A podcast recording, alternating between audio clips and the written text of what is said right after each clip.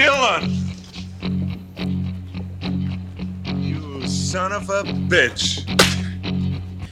C'est le podcast de filmexposure.ch dans lequel nous exposons l'actualité du cinéma à la lumière de l'histoire du 7e art.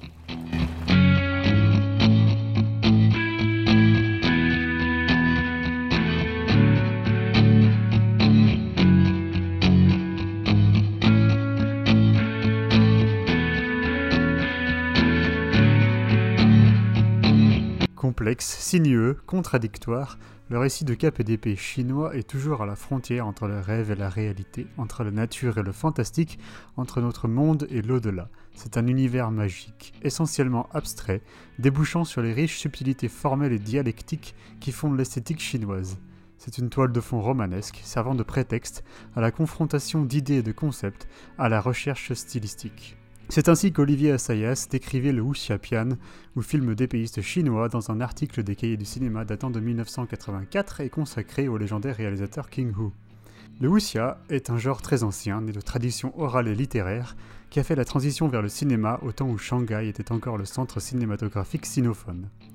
Extrêmement populaire dans les années 20, banni au début des années 30, ressuscité à Hong Kong dans les années 50, atteignant son apogée classique dans les années 60 avec les œuvres de la Shaw Brothers et de ses concurrents réalisés par les maîtres King Hu, Chang Che ou encore Chor Yuen, c'est surtout dans les années 80 et 90 que le genre se popularise plus largement en Occident. À travers tout cet historique, une constante revient, celle des adaptations littéraires concernant la légende de Hua Mulan. Plusieurs adaptations voient en effet le jour dès 1927, puis à la fin des années 30, jusqu'à ce que la Shaw propose une version longtemps perçue comme définitive, avec Lady General Hua Mulan, réalisée par Yue Feng en 1964. Vient ensuite notamment le dessin animé mondialement connu de Disney en 1998 et un nouveau blockbuster chinois dirigé par Jingle Ma en 2009. Presque un siècle après sa première apparition sur les écrans, Hua Mulan fait de nouveau parler d'elle en 2020 avec une nouvelle adaptation par Disney, cette fois en live action. Méga production américaine d'une légende chinoise, ce nouveau Mulan ambitionne par nature de plaire à tous les publics en rendant aisément accessible une histoire appartenant à un genre pourtant enraciné dans une culture spécifique. Quel degré d'occidentalisation et d'appropriation culturelle a-t-il donc été nécessaire d'appliquer à l'œuvre pour la faire entrer dans les gonds imposés par Mickey Mouse? C'est la problématique qui nous intéresse aujourd'hui à travers plusieurs Wuxia-Pian aux approches radicalement différentes. Et pour parler de tout ça, je suis en présence du plus légendaire sabreur pas du tout manchot de Suisse, ancien moine Shaolin devenu guerrier errant de la cinéphilie holistique, j'ai nommé Sébastien Gerber. Salut Alex et aussi du seul et unique Shifu en ces lieux, celui qui se rêve ermite au sommet de sa montagne helvète, Thomas Gerber. Salut Alex. Vous écoutez Expose épisode 13, consacré à Mulan et au degré d'appropriation et de mutation culturelle du Wuxiapian. Would you like to know more? Pour commencer, peut-être serait-il bon de poser une petite définition du genre du wuxia. Euh, Thomas, est-ce que tu veux en dire quelques mots? Tu veux que je définisse le wuxia? À ton avis, en, voilà, en une phrase, à quoi ça correspond quoi? À quoi ça correspond? Ben, En fait, pour bien comprendre ce que c'est que le wuxia pian, euh, il faut déjà comprendre ce que veut dire en, mandarin wuxia. Et on a, euh, qui compose ce mot deux particules, le wu qui dénote des propriétés militaires ou martiales, donc euh, il y a une caractéristique déjà martiale qui est présente par le Wu. Ok, ça fait trois phrases. Merci, t'as perdu Sébastien une phrase. et, le, et, le, Xia ensuite, qui est associé lui à la chevalerie ou à l'héroïsme. Euh, et Pian veut tout simplement dire film. En, en, mandarin. Donc en fait, c'est des films de chevalerie héroïque militaire, si on veut être très littéral, qu'on a aussi parfois traduit comme des films de chevaliers errants. Euh, qui cherche à se venger pour une quelconque raison. Donc en gros, et pour être le plus bref possible, c'est l'équivalent du film de KPDP euh, occidental avec une dimension fantastique qui, se qui déploie sa diégèse dans un univers qui euh, ne va pas tenir rigueur des lois de la physique. Voilà. Est-ce que ça te pas très, très, C'est pas très très condensé quand même, hein, Thomas. Mais oui, merci. Non mais euh, on peut. Euh, bah, c'est bien. Merci pour la définition. Et euh, rapidement, en termes de comparaison d'importance culturelle, on peut dire que c'est un genre qui a à peu près la même place que le western aux États-Unis, par exemple. Voilà. Et c'est le, c'est le genre, un- une- une des choses qui distingue le wuxiapian du western peut-être, c'est que c'est le seul genre euh, chinois qui est vraiment ancré dans une tradition littéraire et classique. Ok, très bien. Et bah, vu que tu es lancé et que tu commences généralement jamais les podcasts, on va te, te faire enchaîner sur le pitch de Mulan par Disney. Ben, comme tu l'as dit, en fait, Mulan, c'est euh, à la base une adaptation d'un texte euh, chinois qui date du 4e ou 5e siècle de notre ère et qui s'appelait la Ballade de Mulan. Euh, et en gros, euh, ce texte qui était très court, texte prévu pour être chanté, pour être récité, il raconte l'histoire d'une jeune fille qui va s'engager dans l'armée d'un royaume anonyme euh, des steppes du nord de la Chine en se faisant passer pour un homme parce que son père malade ne peut pas s'engager et donc elle va essayer de prendre sa place en se travestissant. À une époque où l'armée chinoise, ou dans un monde dans lequel l'armée chinoise interdit aux femmes d'entrer dans ses rangs. Et là, eh ben, le nouveau film de Disney, qui est cette fois réalisé par la néo-zélandaise Nikki Caro, reprend à peu près la même structure qui était déjà celle du dessin animé de 1998, euh, où on a de nouveau une Chine qui, comme dans le texte d'origine, est un royaume anonyme. On ne sait pas exactement dans quelle époque, enfin à quelle époque on est. On est presque dans une Chine euh, uchronique ou euh, fantasmée. Et euh, il y a des envahisseurs, les Huns en l'occurrence, et donc on a Hua Mulan, la fille aînée d'un guerrier qui est tombé malade et qui peut pas s'engager à moins de mettre vraiment sa vie en danger dans l'armée, euh, eh bien elle va tout simplement se travestir pour, euh, pour prendre sa place dans l'armée, tout en espérant que sa féminité ne soit pas démasquée par, par ses camarades. Jusqu'au moment où, ben voilà, vous le savez, vous avez certainement vu le Disney, jusqu'au moment où euh, ses actes de bravoure seront tels que ben, elle ne pourra plus cacher euh, sa véritable nature euh, sexuelle, et donc euh, elle sera révélée en tant que femme et célébrée comme un héros parce que c'est elle qui a sauvé l'armée chinoise et qui a pu repousser les terribles 1. Merci. Bah, du coup, Sébastien, qu'est-ce que tu en as pensé de Mulan? Strictement rien. Voilà, suivant. Non, euh, Enfin, je sais pas, c'est un, un désastre. Enfin, bon, je vais commencer d'abord par un truc, c'est que le, le wuxia, c'est un genre euh, que je connais très mal. Je, je, j'ai pas vraiment euh, de culture du wuxia, j'en ai vu quelques-uns, etc. J'ai, j'ai pas énormément de points de comparaison, de référence et tout. Je peux dire ah ouais, machin, euh, ça m'a fait penser à tel truc. Je, je- suis vraiment une grosse pive dans ce genre, donc vous m'excuserez d'avance parce que je risque d'être un peu largué. Du coup, tu pourras nous dire quand on jargonne trop et quand on devient Ouais, euh, voilà, ouais. inaudible pour le commun Non, euh, euh, le, le- ben, du coup, ce nouveau Mulan là, euh, ça, ça, a, ça a tous les travers, tous les défauts auxquels on pouvait s'attendre de la part de Disney qui décide de, de passer un de ses dessins animés en, en grosse prod live avec des acteurs, quoi. Donc, euh, on a, on est face à un film qui est euh, qui est hyper lourd, qui a aucune énergie, qui, qui n'arrive jamais à rendre un quelconque souffle épique, alors que, que, tout, enfin, que, la, la nature même de l'histoire devrait l'être. Euh, on se désintéresse totalement des personnages. J'ai regardé, j'ai vu le film il y a quoi, il y a, il y a trois jours à tout casser. Il n'y a pas un seul personnage qui me reste en tête, rien du tout. Enfin, c'est, le néant. Je, suis sorti de ce film, euh, je l'ai directement oublié. Il y a vraiment, euh, c'est, creux. En plus, euh, je pense qu'il y a vraiment ce problème de, Disney qui prend des films qui fonctionnaient bien sous le format dessin animé, qui du coup permettaient plein de choses. plein de choses qui n'ont pas leur raison d'être dans un film live, tu vois. Enfin, il y, avait, Mouchou, le, le, le, le dragon nain euh, qui était euh, doublé par, euh, par Eddie Murphy, qui, euh, qui dynamisait constamment le récit. Enfin, il arrivait, il racontait des conneries tout le temps, et puis il relançait le truc, mais du coup, t'avais un, ben voilà, un espèce de mini dragon parlant, ce qui était.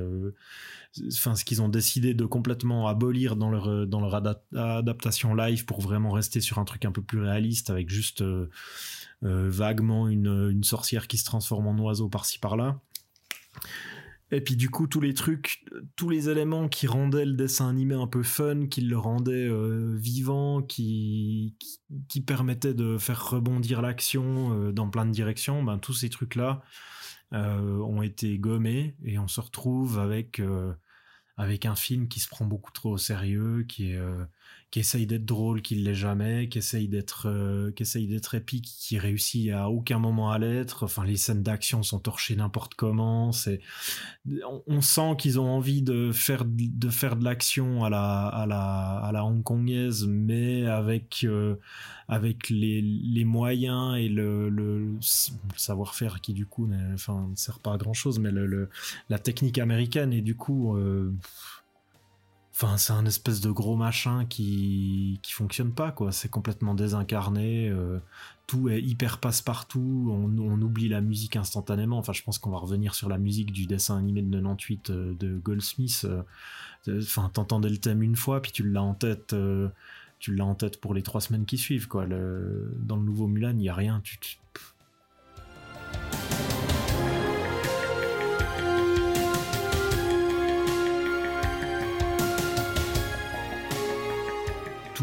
Tout est complètement lisse. Tu regardes le film, tu l'oublies. Euh, j'aurais pu passer deux heures à regarder une paire de chaussettes, euh, ce serait sorti euh, dans le même état, quoi. Donc voilà, pour moi, c'est vraiment, il y a strictement aucun intérêt. Ok. Thomas, qu'est-ce que t'en, qu'est-ce que t'en penses?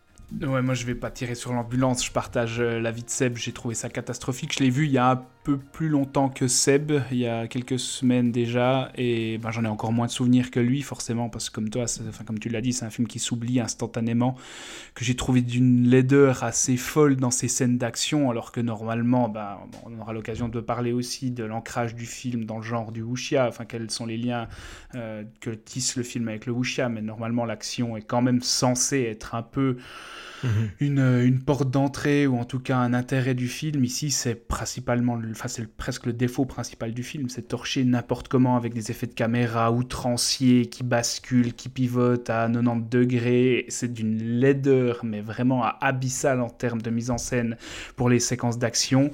Il y a quelques séquences très cartes postales qui euh, font un bon spot publicitaire pour certaines régions de la Chine, mais sinon, c'est à peu près tout. On engage euh, un casting est essentiellement, enfin exclusivement sinophone avec euh, Gong Li, avec Liu Yufei, euh, Donnie Yen et puis Jet Li. Alors moi je m'étais dit au moins en allant chercher des mecs comme Donnie Yen et puis Jet Li, même si on sait que Jet Li il se consacre plus à des films d'arts martiaux et que Donnie Yen est sur la fin de sa carrière martiale aussi, je m'étais dit peut-être au moins qu'ils donneront le change et puis que ça nous gratifiera de quelques séquences intéressantes euh, martialement parlant. C'est même pas le cas. En fait, ils sont relégués à des, mhm. à des statuts de figurants presque pendant le film. Ils sont d'une fadeur les deux, mais ça, ça fait peine à voir.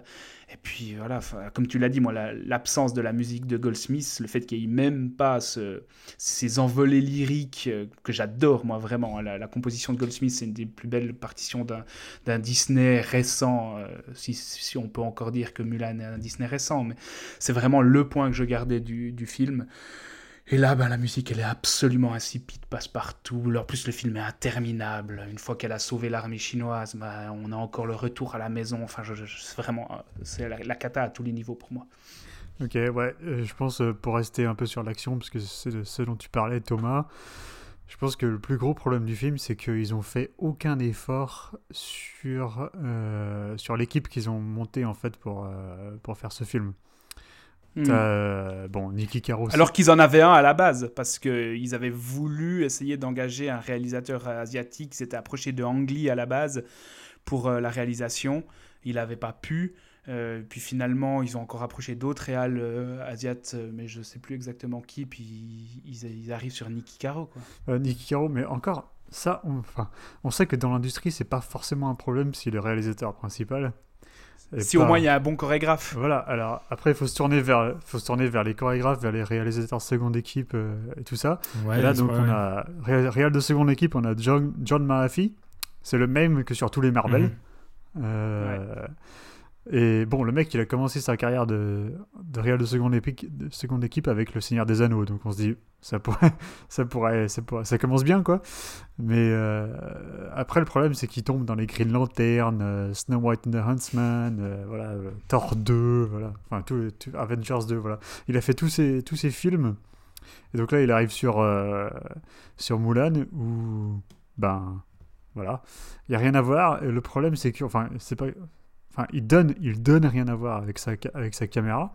Parce que je doute, je doute que Nicky Caro ait été euh, à la tête des scènes d'action. Généralement, dans ces grosses productions, c'est pas le cas. Euh, et voilà, côté chorégraphie, eh ben, on a Heidi Moneymaker, qui est, qui est une cascadeuse, qui est une cascadeuse, super, mais je sais pas si c'est une très bonne euh, chorégraphe de combat, quoi.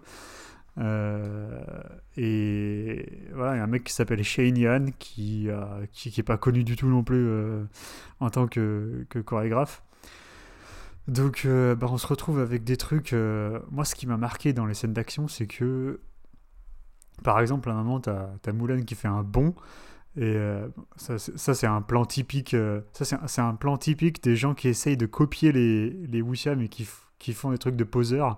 Donc, elle saute dans, elle saute dans les airs. Elle se retourne en Et sautant. elle, Donc, elle en fait, shoot dans une lance. Non, non, pas ça, pas ça, mais euh, c'est quand elle a son épée à la main. En fait, elle saute par-dessus euh, des ennemis ou je sais pas quoi. Et, euh, et la caméra, elle est dans les airs, donc, comme elle, elle regarde vers le sol. Et donc, on voit Mulan face caméra alors qu'elle est dans les airs, au ralenti. Et, et après, ça coupe, elle est déjà au sol. Euh, en train de faire une autre action. Donc, en fait, on voit. On voit quasiment pas le début parce que c'est un, un peu monté n'importe comment. On voit le milieu de l'action et on voit pas la fin de l'action. Euh, parce que c'est euh, c'est un truc qu'ils ont même pas fait avec un cascadeur. voilà, ils, ont fait, ils ont fait un vieux plan avec le câble qu'ils ont collé là et puis ils se sont dit bon, bah, c'est bon, ça passe si on, on passe directement à l'action suivante. Voilà, c'est On dégueulasse. voit quoi. qu'elle C'est- bon. Ouais, ouais, voilà. Donc, euh, voilà, surutilisation des inserts. Et puis, ce qui m'a marqué aussi, c'est que il y, a des, il, y a des, il y a des tentatives de, de créer des plans classes qui sont complètement cons. Euh, et à, à la fin du film, il y, a les, il y a les amis de Mulan qui sont dans une espèce de. Je vais appeler ça une ruelle, mais c'est euh, un combat euh, dans un espace resserré avec, euh, avec les, les gardes de, du méchant. Et, et en fait, il y, a- y a plusieurs des méchants qui sautent, qui commencent à courir sur les murs, et la caméra les suit en arrière, voilà, pour essayer de créer un espèce de plan symétrique et, et qui a un peu la classe, quoi. Et ça mène à rien. Les mecs redescendent, ils, ils passent par-dessus rien, euh, enfin, ils, ils commencent pas à se battre. Ah oui, c'est vrai, J'avais juste ouais, envie de monter ouais. sur les murs à ce moment-là. Non, mais tu dis, mais, mais, mais qu'est-ce que c'est que cette chorégraphie de. de... Enfin, c'est- mais c'est pas possible, quoi. Pourquoi, pourquoi faire ça maintenant? Pourquoi faire ça ici? C'est, euh, ça, ça, ça ne rime à rien, quoi. Ouais, ouais. Euh, Ouais, puis surtout, en fait, euh, ils auraient pu utiliser cette scène en- au moment où la scène démarre, euh, puis, puis ils lui disent c'est bon, on les retient, machin, va faire ton truc, elle, elle se barre pour, aller, euh, pour aller se battre contre, contre le méchant, puis sauver l'empereur, ou je sais plus tout quoi. Tu te dis, c'est le, genre de moment typique où tu t'aurais un montage parallèle avec euh, tout le monde qui se met sur la gueule, chacun de son côté, et puis t'as une espèce de progression euh, dramatique. Enfin, le truc hyper, euh, hyper passe-partout qu'on a déjà vu mille fois, mais, euh, mais qui peut fonctionner. Puis là, en fait, euh, les types commencent à, à se mettre sur la gueule, puis ensuite, euh, on n'en entend plus parler. Puis on revient vaguement à la fin, vite dessus. Bah, on les voit finir le Et- combat, quoi. Ouais, mais à, Ouais, à ouais. à peine, quoi. Ouais, à peine, ouais, deux plans. ouais. C'est vrai- c'est vraiment. euh, Ouais. Euh, ouais, du coup, du coup, ça fait que c'est un film qui a aucune scène marquante. Euh, et si on a encore le dessin animé en tête, bah, le bas blesse, quoi. Parce que, euh, par exemple, la scène de l'avalanche dans le dessin animé, elle est 100 Ouais, fois ouais, supérieure à ce qu'on voit ici, quoi. C'est un truc de Mm. dingue. Euh, Ouais, ouais, c'est c'est hallucinant en fait dans le, dans le dessin animé. Là, c'est ce que je me disais en fait en le revoyant. C'est- de- de- surtout la scène de, la scène de, vala- de l'avalanche, je pense que c'est vraiment le meilleur exemple euh, à ce niveau-là. C'est que t'as un. Tu sens, tu sens les perspectives, tu sens le, le, le volume et puis l'énormité du truc qui est en train de se passer dans le dessin animé, ce qui, ce qui n'arrive à aucun moment dans le film en fait. Puis surtout, la scène en elle-même dans le film est tellement mal construite pour arriver à, déclencher l'avalanche où t'as un espèce de tour de. Enfin. déjà, la géographie a aucun sens à ce moment-là parce que les mecs, l'armée ennemie est devant elle. Euh, elle, tout d'un coup, elle part à cheval, mais tu comprends pas trop. Elle serait censée faire un détour de 50 km pour pas qu'il la repère, mais elle arrive quand même à aller se planquer. Euh, Enfin bref, Ah oui, oui, il y, a- il y a une espèce, y a une Il- espèce d'ellipse temporelle qui est. Il y a plein de trucs en, termes de géographie qui veulent rien dire du tout. Quoi. C'est vraiment, tu sens que c'est vraiment de la facilité cons- constante. Quoi. Ils veulent Parce juste. Parce qu'en fait, le temps, le, temps, euh, le temps qu'il lui aurait fallu pour aller se planquer derrière les ennemis, la- la- toute, toute son armée elle aurait été décimée par les. euh, Ouais, ouais. annihilée par les, par, par les catapultes. euh, c'est assez. Non, puis y a- puis même quand elle déclenche, quand elle déclenche l'avalanche, voilà, elle arrive à se tirer euh, plus vite que, que les autres, alors qu'elle est plus près de l'avalanche que, euh, Ouais, ouais. que les mecs. C'est extrêmement mal géré en fait. Mais Ouais, parce qu'en fait, de- cette scène de l'avalanche, elle a un seul intérêt dans, dans cette nouvelle version de Mulan. C'est le moment où euh, sa chevelure va être révélée euh, euh, au sien. Toute, toute cette scène Mhm. de l'avalanche, elle mène à ça et c'est le seul moment à peu près iconique de la séquence. C'est le moment où elle va avoir les cheveux au vent pour la première fois. Ouais, mais là aussi, c'est filmé avec le cul, quoi. Ah ouais, non mais totalement, Mhm. totalement. bah, c'est un vieux ralenti Ouais. dégueu. Ouais, ouais, ouais. Euh, puis il n'y a pas, y a pas de, y a pas d'ampleur en fait dans les plans. Euh, Et quand il y y en a, tu sens, euh, tu sens le gros CGI de merde ou. euh, Mhm. ouais, tu sens. Euh, et il y a un autre truc qui m'a, frappé dans ce. En fait, je, je voulais aborder deux choses rapidement. Je pense qu'elles sont un peu liées, mais c'est que euh, le dessin animé, en fait, il n'avait pas été bien reçu en Chine. Euh, Non. il avait non, il avait pas Ah marché. euh, ouais, ouais. Ouais, les Chinois, ils avaient pas aimé le, le dessin animé parce qu'en fait, à l'é- à l'époque, à l'époque Disney, ils, ils venaient de sortir Kundun de Scorsese. Mhm. euh, et ça, la Chine, ils n'avaient pas aimé du tout parce que euh, ça les Oui, oui, mettait, c'est euh, juste. ça les mettait sous un jour euh, très peu enfin très Reluisant. peu positif quoi Mm. Euh, ouais, voilà très peu reluisant et donc avec avec le euh, animé ils espéraient se rabibocher avec la Chine et, et dire ouais non mais on a un film qui est plus adapté au marché et tout ça Alors que la Chine était fait, déjà perdue d'avance à cause de Kundun. Ouais, ouais, ouais. Et mais le truc c'est que bon à l'époque, à l'époque il y avait très, il y avait encore moins de films américains qui passaient en Chine hein, euh, qu'aujourd'hui. Euh, mais donc finalement ils ont réussi à le faire sortir, mais ils l'ont sorti après la, après les vacances, au moment où les enfants étaient de retour à l'école. Euh, Enfin voilà, les autorités, les autorités chinoises, ils ils en avaient rien, rien à faire. Et surtout les Chinois, ils ont trouvé que euh, que Mulan, elle, agissait trop par intérêt personnel. Y il y avait la motivation de sauver son père, oui, mais aussi il y avait trop la motivation de s'émanciper dans le film, Euh, alors que ça devait être euh, que apparemment dans la légende pour eux c'était surtout c'était avant tout euh, Un sacrifice. la- un sacrifice pour la pour euh, le, le- le devoir familial quoi.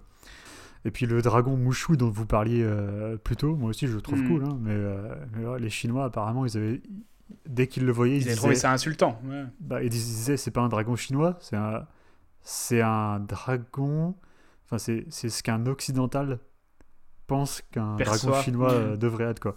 Ouais, ouais, Mais, bon, euh, bah, ça c'est évident, surtout quand tu mets euh, ouais. Eddie Murphy qui le, oui, oui, voilà. qui le double Mais, avec, euh, avec, euh, avec du. euh, Mais- avec son anglais de Beverly Hills, quoi, ou je sais pas quoi, mais ça n'a aucun sens. Mais à mon avis, à mon avis, ça explique plusieurs des choix donc dans ce nouveau Mulan.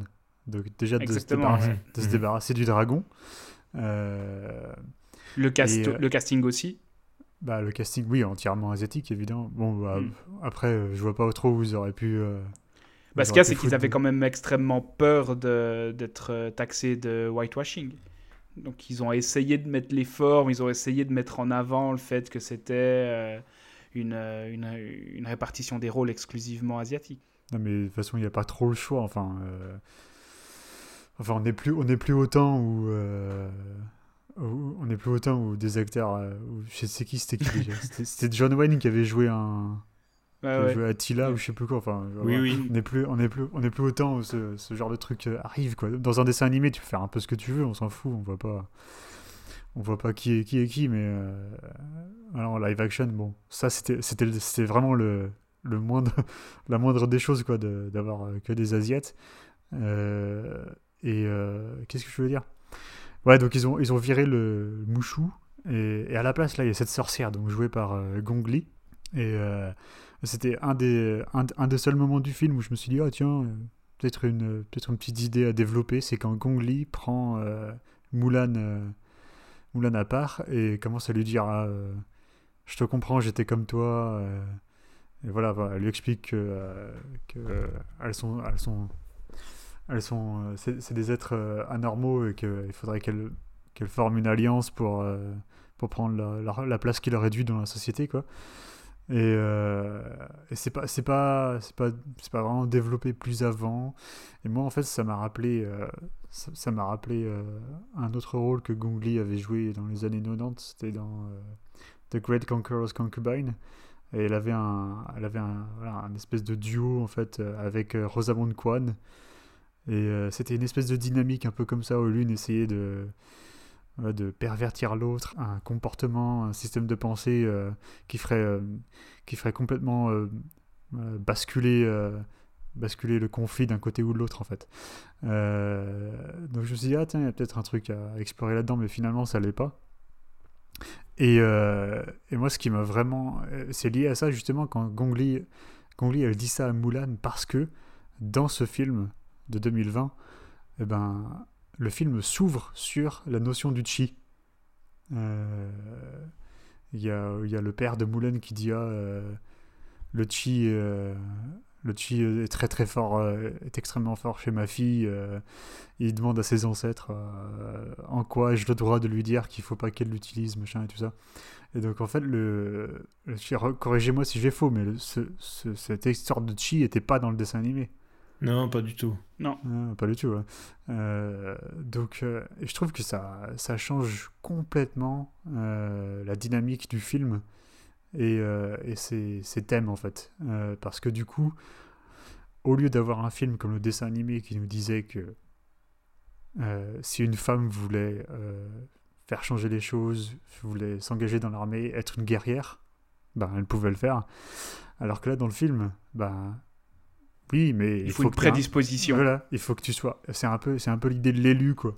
Euh, Et l'idée de l'élu, ben, c'est, euh, c'est pas très, euh, c'est, pas très taoïste, c'est pas très, euh, c'est pas très confucianiste. Enfin voilà quoi, c'est pas. euh, Ouais, parce que c- dans, dans, dans le wuxia traditionnel, euh, il y a de ça. Enfin, Il y, a- un élément qui est très taoïste, c'est que tout le monde, à force d'entraînement, peut maîtriser les arts martiaux. C'est Mm, à seul l'entraînement qui mène à ça. ouais, Il n'y a pas de prédisposition. euh, Alors que, alors ni que là, ils disent, je c'est, c'est- je sais pas si c'est Donnie Yen qui dit que euh, il y a que les, il y a- il y a, il y a que les, les chosen few quoi, les, il y en a que Mm. certains, certains élus qui ont un chi assez développé pour être de grands guerriers quoi. Euh, Et en fait, c'est intéressant ce point-là quand on se pose la question de savoir si c'est une tentative maladroite de créer une forme de spiritualité, enfin d'essayer de donner l'apparence d'une spiritualité asiatique euh, en se disant qu'on va justement se rapprocher de ce public-là euh, et en tombant complètement à côté, ou bien alors s'ils sont conscients de faire tout autre chose. Euh, ben, à mon avis, un peu des deux. À mon avis, c'est ça, ça traduit le fait que les scénaristes, ils ont essayé de se rapprocher de la culture asiatique en tombant dans un cliché immédiat. Euh, Et qui, à mon avis, ils n'ont pas fait beaucoup de recherches à ce niveau-là. Euh, et aussi, à mon avis, ils ont essayé euh, dans ce film d'éliminer la, la, la volonté de Mulan de s'émanciper de manière entre guillemets féministe. Donc, du coup, en fait, elle a son chi, c'est sa nature. Elle est, guerrière par nature et non par euh, volonté d'émancipation, en fait. Euh, du coup, ça leur permet de contourner un peu euh, ce- cette résistance qu'ils avaient rencontrée en, en 98 quand ils avaient sorti le, Mulan animé. Après, après, il y a peut-être aussi une notion un peu plus, plus idéologique parce qu'on est chez Disney et puis cette idée de prédisposition, de, de héros qui s'incarne, enfin, qui a déjà, euh, déjà un élément euh, en lui à la base, euh, c'est quelque chose qu'on retrouve. Enfin, dans, dans, dans, dans, dans tout le, dans une bonne partie du catalogue Disney, quoi, que ça soit, euh, que ça soit le rachat de Star Wars, Star Wars, ça tourne autour de ça, que ça soit toute la, toute la franchise Marvel, ça tourne autour de ça. Enfin, c'est c'est une, c'est une approche du héros qu'on retrouve dans, dans une bonne partie de de leur production. Donc, je sais pas s'il y a. plus- Ouais, mais Ouais. on retrouve ça beaucoup en Occident, quoi. Enfin, en Oui, règle générale. c'est- Ouais, ouais, c'est Enfin, complètement. Matrix, euh, Matrix c'est c'est ça, quoi. C'est c'est construit et subverti autour de ça, quoi.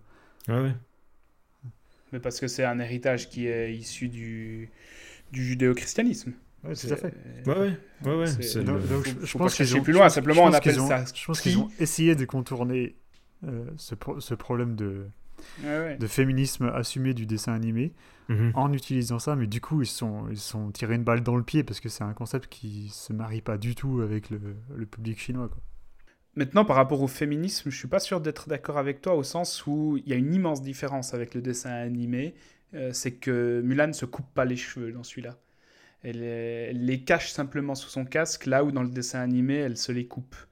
Et j'avais l'impression, moi, en voyant le film, qu'il y avait cette volonté euh, de, d'être, euh, enfin, de montrer, d'afficher des préoccupations très occidentales par rapport à la représentation de la féminité. C'est-à-dire qu'il y a- quelque chose de féministe aujourd'hui euh, dans, la, production américaine à montrer une femme avec les cheveux longs qui se bat comme un homme. Parce que justement, on veut nous montrer que la femme n'est pas obligée de cacher ses attributs féminins pour être aussi forte et brave qu'un homme. Et si on l'avait fait se couper les cheveux comme dans le dessin animé de 98, euh, il y aurait peut-être eu, euh, eu à redire du, côté des féministes par rapport à ce que montrait le film. Donc là, moi, j'y voyais plutôt ici une, euh, une volonté de, de, de se rendre compatible à, à la doxa euh, néo-féministe euh, occidentale. Peut-être. Moi, j'ai plus, j'ai plus, euh, j'ai plus eu l'impression que c'était pour que Mulan reste malgré tout ce qu'elle a accompli. Enfin, pardon, pour qu'elle, pour qu'elle arrive malgré tout ce qu'elle a accompli à la fin du film à, re- à rentrer dans les, euh, dans le rôle qui lui est, qui lui est dû, celui de la, Hmm. de la fille euh, de la fille parfaite euh, enfin quand elle retourne chez elle c'est ce qu'elle compte faire en fait c'est ce qu'elle Mm. compte redevenir cette euh, cette fille de famille la fille que son père essayait d'élever que la fille que que, les autres villageois s'attendaient à voir en elle Euh, Mm. et ça aide à mon avis qu'elle garde justement sa, sa chevelure sa, Sa féminité chevelure, ouais. Euh, Hmm. donc euh, écoute c'est pas impossible mais j'y avais pas pensé comme ça en regardant le film Mais quoi qu'il en soit, c'est clair que cette histoire de qui, c'est une manière, euh, c'est la tarte à la crème de la spiritualité asiatique. Euh, Enfin, on prend, on prend des codes très occidentaux de la spiritualité, on lui accole le nom de qui qui sonne Mhm. à peu près, euh, à peu près euh, sinophone, et puis on se dit que c'est bon, que ça parlera, ça parlera aux Chinois. Mais c'est, c'est, c'est couillon. ouais. Ouais. Et, ça, et en fait, ça trahit l'absence totale de spiritualité du personnage, en tout cas de l'écriture du personnage et de sa relation à la féminité et à, et à la bravoure et, euh, et, à la force. Euh, là où, par exemple, dans le Angli dont on va parler tout à l'heure, il y a une vraie volonté, à mon avis, de, de dire quelque chose euh, de manière assez fine sur le rôle de la femme dans la société qui est décrite. Mhm. Pour rester sur Mulan pour l'instant, j'ai lu, alors c'est quelque chose que j'ai que j'ai lu hein, dans des articles parce que moi j'ai pas les connaissances qu'il faut, mais euh, apparemment les, euh, le, le public chinois a remarqué que le film en fait avait été fait de manière euh, amateur. Par exemple dans les détails, par exemple les- le type de d'habitation qui est dépeint dans, dans Mulan, c'est un type d'habitation qui avait été inventé 600 ans après la période dans laquelle euh, l'histoire est censée se dérouler. Quoi. Euh, voilà, à, un moment, apparemment, ils utilisent des arts martiaux qui sont aussi complètement anachroniques, de quasiment 1000 ans. Euh, Ce genre de choses qui. euh, C'était un article, euh, je crois, sur Global Times, qui disait que euh, voilà, c'est vraiment un film d'occidental où euh, ils ont fait aucune recherche, ils ne sont pas allés euh, demander à des spécialistes euh, ou, tout simplement à des chefs décorateurs chinois qui, auraient, eu les connaissances nécessaires euh, pour pas faire ce genre d'erreur. Et que donc voilà, pour eux, je pense qu'à partir du moment où il y a Disney et une histoire tirée des légendes chinoises, à mon avis, le public euh, sinophone, il est immédiatement méfiant et peut-être im- immédiatement plus critique qu'avec les marveleries ou ce genre, ce genre de choses. Donc euh, voilà, ce Mulan, c'était clairement une tentative par Disney de bah, d'essayer de, bien fonctionner sur le marché chinois, quoi. Euh, et c'est bah, complètement raté, évidemment. Euh, sans parler de la Covid qui a évidemment changé leur plan. Voilà, c'est un film qui est pas du tout, qui est pas du tout populaire maintenant en Chine, quoi. Déjà que le dessin animé n'était pas beaucoup, je crois que celui-là c'est encore pire. Ok, ouais. Voilà, et puis euh, finalement, le dessin animé, moi, ce que, je, ce que je retiens surtout du dessin animé, comme vous dites, c'est pas- c'est la musique et les chansons. Hmm. Euh, par exemple, la scène de l'entraînement. Ouais, excellent ça. Euh, I'll, make a man, I'll make a man out of you. bah, ouais, c'est c'est une scène qui est vachement cool quoi, dans le dessin animé.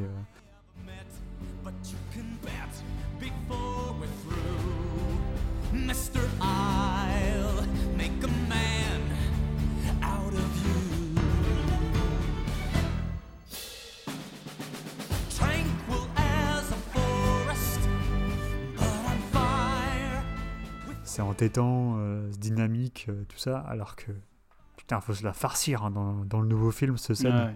C'est d'une mollesse, c'est d'une mollesse. euh, c'est vraiment triste. quoi. Et pour revenir à la citation d'Assayas euh, que, que tu as lu tout à l'heure dans ton introduction, dans, dans laquelle il dit que le, que le récit de KPDP chinois, il est toujours à la frontière entre le rêve et la réalité, entre la nature et le fantastique, entre notre monde et l'au-delà, ben, au moins le dessin animé de 1998, avec euh, les passages chantés, il parvenait à préserver, ou avec des éléments comme Wushu, euh, Mushu, pardon, euh, à garder, à préserver un peu cette nature ambiguë et ambivalente par rapport au rapport entre le, le fantasmé et la réalité, qui est typique euh, du genre qu'il est censé reproduire. Alors qu'ici, on a un ancrage qui se veut beaucoup plus réaliste, comme on l'a dit. Donc on perd, en perdant notamment les passages chantés, ben, ces Ouais. envolées lyriques, ces envolées, ces envolées fantasmées. Bah, en plus, ils assument même pas leur, euh, leur espèce de phénix là. Non, ah ouais. Des- ils essayent de, un peu de faire planer euh, le doute sur est-ce qu'il est vrai ou est-ce qu'il est imaginé par Mulan. Puis tout à la fin, on se rend compte ben, que c'est elle qui l'imagine, quoi. Il y a que elle qui le Mhm. voit. Donc, euh, ok, donc du coup, Il n'y y a, a... il y a, que Gong Li qui reste comme élément. euh, Oui, oui, Vivant. voilà, ouais. Et encore, et, et, euh, rationalisé parce qu'elle a un, un chi ou un ki euh, très élevé, Voilà. quoi, voilà. Ouais. Ok, donc voilà pour euh, Mulan, produit par Disney, réalisé par Nicky Caro. Euh, pas vraiment, euh, on conseille pas vraiment, hein, je, sais pas- je pense que vous avez compris. Euh, pour euh, continuer la discussion, Surtout quand on voit ce qu'il faut débourser pour euh, se taper le Ouais, film. c'est ça. donc, euh, c'est va- c'est 20 euros Euh, en France-Suisse, je sais plus. Alors, euh, en, en France, ça va, ça va pas être la même chose. Ils ont repoussé la sortie Oui, justement pour éviter Ouais. ça, mais en Suisse, euh, ils ont, ils ont maintenu la sortie initialement, enfin initialement, dernièrement prévue. Donc, tu dois ta- te taper un abonnement à Disney Plus et ensuite encore débourser 30, 30 balles, francs 29, D'accord. euh, na- 29 francs suisses pour, la, pour avoir le film sur ton compte Disney. Ok, en, en Irlande c'est 21 euros, je crois, un truc comme ça. Euh. Et en, en France, il sortira en décembre, accessible à toutes les personnes qui sont abonnées sans surcoût. Ouais, ouais, d'accord. Ok, euh, donc pour continuer la discussion euh, sur les wuxia, leurs mutations, euh, leurs possibles et leur, leur ouverture au marché international, on va embrayer sur trois autres films. Et le premier d'entre eux est Tigre et Dragon de Ang Lee, sorti en 2000. Sébastien, je te laisse le pitcher. Tigre et Dragon, donc Crouching Tiger, a Hidden Dragon de Ang Lee, euh, réalisé en 2000 donc. Euh, Tigre et Dragon, c'est l'histoire de, euh, l'histoire d'une épée. C'est l'histoire d'une épée qui appartient à un, virtuose des arts martiaux qui s'appelle Li Mubai, qui est interprété par Choi. Euh, et cette épée qui s'appelle la Green, Destiny, si je me trompe pas, euh, Destinée en français euh, qu'il a décidé en fait d'offrir, euh, de confier à une euh, à une, euh, guerrière pour qu'elle qu'elle remette cette épée à un, un seigneur, euh, enfin voilà, comme euh, comme cadeau. Euh, et après l'avoir remise, en fait, l'épée se fait euh, se fait voler euh, par euh, par un voleur euh, extrêmement habile, euh, extrêmement euh, furtif et rapide. Et en parallèle de ça, en fait, on va, euh, on va faire, euh, faire connaissance d'une jeune fille qui s'appelle euh, euh, Jen, si je me trompe pas, qui est la fille d'un gouverneur qui est interprétée ici par Zhang Zi, euh, qui elle a été promise à un homme qu'elle aime pas du tout et elle a envie d'avoir une vie, une vie libre, enfin la, la vie la plus libre possible. Et en fait, il s'avère que que cette fille travaille en fait elle elle, elle, elle, euh, c'est elle en fait qui a volé l'épée et elle, euh, elle collabore avec une, euh, une vieille criminelle qui s'appelle qui s'appelle la euh, enfin Jade Fox dans la version anglaise qui est jouée par Cheng Pei Pei. Et et du coup, euh, Lee Mubai et euh, son ami, euh, son autre ami guerrière, qui est en fait joué par Michel Yeo, partent à la poursuite de, Jen pour récupérer cette épée et, et la ramener où elle se doit. Donc voilà, c'est un peu, c'est plus ou moins le pitch. Vous me corrigez si j'ai raconté des bêtises, mais je crois que c'est ça.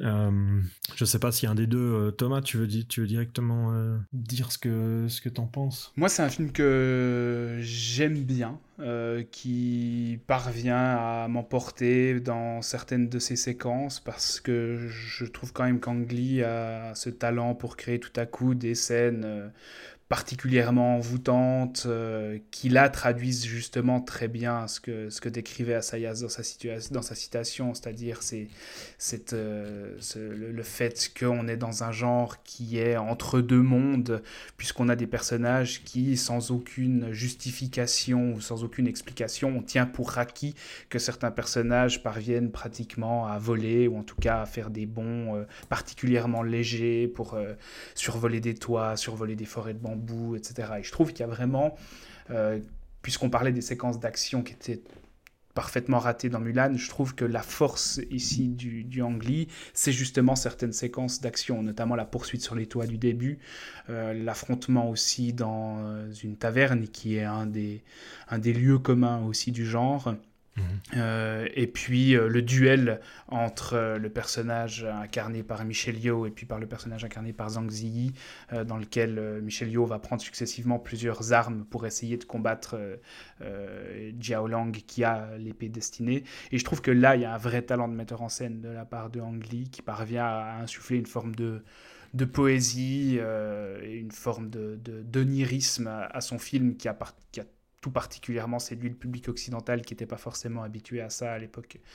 Euh, maintenant, je trouve que c'est un film, euh, mais je pense que c'est, de, de ça dont on va parler euh, plus en détail après. C'est un film qui est préoccupé aussi notamment dans euh, ce qu'il change par rapport au roman d'origine. Il est préoccupé par des thématiques qui lorgnent ou en tout cas qui euh, draguent peut-être un peu plus le public occidental, notamment dans cette description de- d'une femme qui cherche à échapper au, patriarcat et qui lutte pour des intérêts qui ne sont pas forcément exactement les mêmes euh, qui étaient les intérêts du, personnage original dans, dans, le- dans le roman d'origine.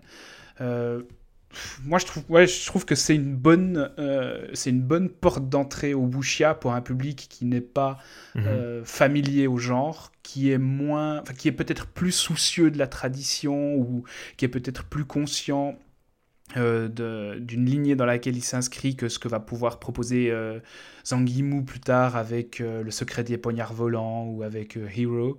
On sent qu'Ang Lee peut être un peu plus préoccupé, notamment par l'héritage de King Hu, parce qu'il va signer un film éminemment féminin. Euh, y a, on, a souvent tendance à, confronter les deux grands noms du, du wuxia euh, des années 60, les deux, les deux auteurs qui ont essayé de faire du wuxia euh, un, cinéma d'auteur, donc qui étaient Kingu et Zhang Che, en disant que Zhang Che était un cinéaste très masculin et qui livrait une vision du, wuxia très viril, très brutale, très violente, très sanglante, et puis Kingu qui lui allait plutôt vers de l'onirisme féminin et de la légèreté et de la souplesse. Et je trouve que le film d'Ang parvient assez bien à s'inscrire dans cette ligne de Kingu en insistant énormément sur l'idée de la féminité, puisque c'est au cœur du film, et puis aussi sur l'idée de la souplesse. Et euh, si on s'intéresse un peu à la, thématique, enfin au thème de la souplesse dans le film, c'est intéressant de voir que c'est toujours la fluidité qui est privilégiée par euh, Ang Lee. C'est des mouvements amples qui sont toujours en opposition à une violence euh, plus, sèche, et c'est toujours la souplesse qui gagne dans les affrontements pendant le film. Il y a notamment cette séquence où quelqu'un essaye de tirer une fléchette empoisonnée sur la hyène, et elle, dans un mouvement hyper souple, hyper ample, elle parvient à se saisir de la flèche, donc la flèche rebondit un peu sur elle, et puis elle va la jeter sur la personne qui, l'a, qui, a essayé de la lui tirer dessus.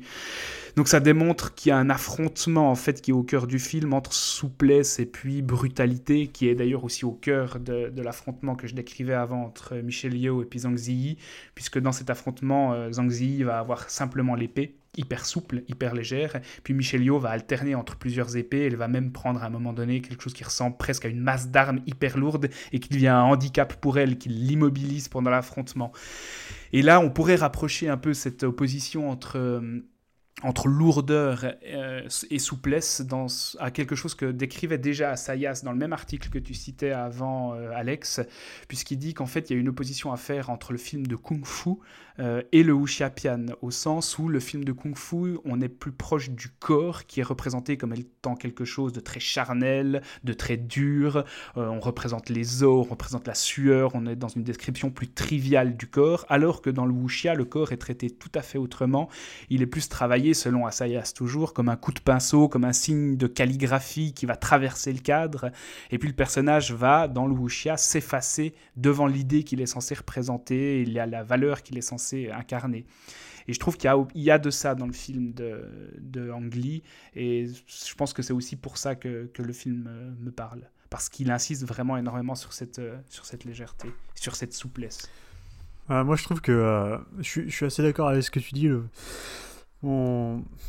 Je sais pas si c'est un problème que j'ai avec le film, mais à chaque fois que je vois le film, je peux pas m'empêcher de penser que euh, cette, euh, cette tentative en fait de euh, d'attirer ou de plaire au public, un public plus mondial, fait que en fait c'est un, un film que je trouve qui, qui fait pas assez de l'action le, moteur du récit.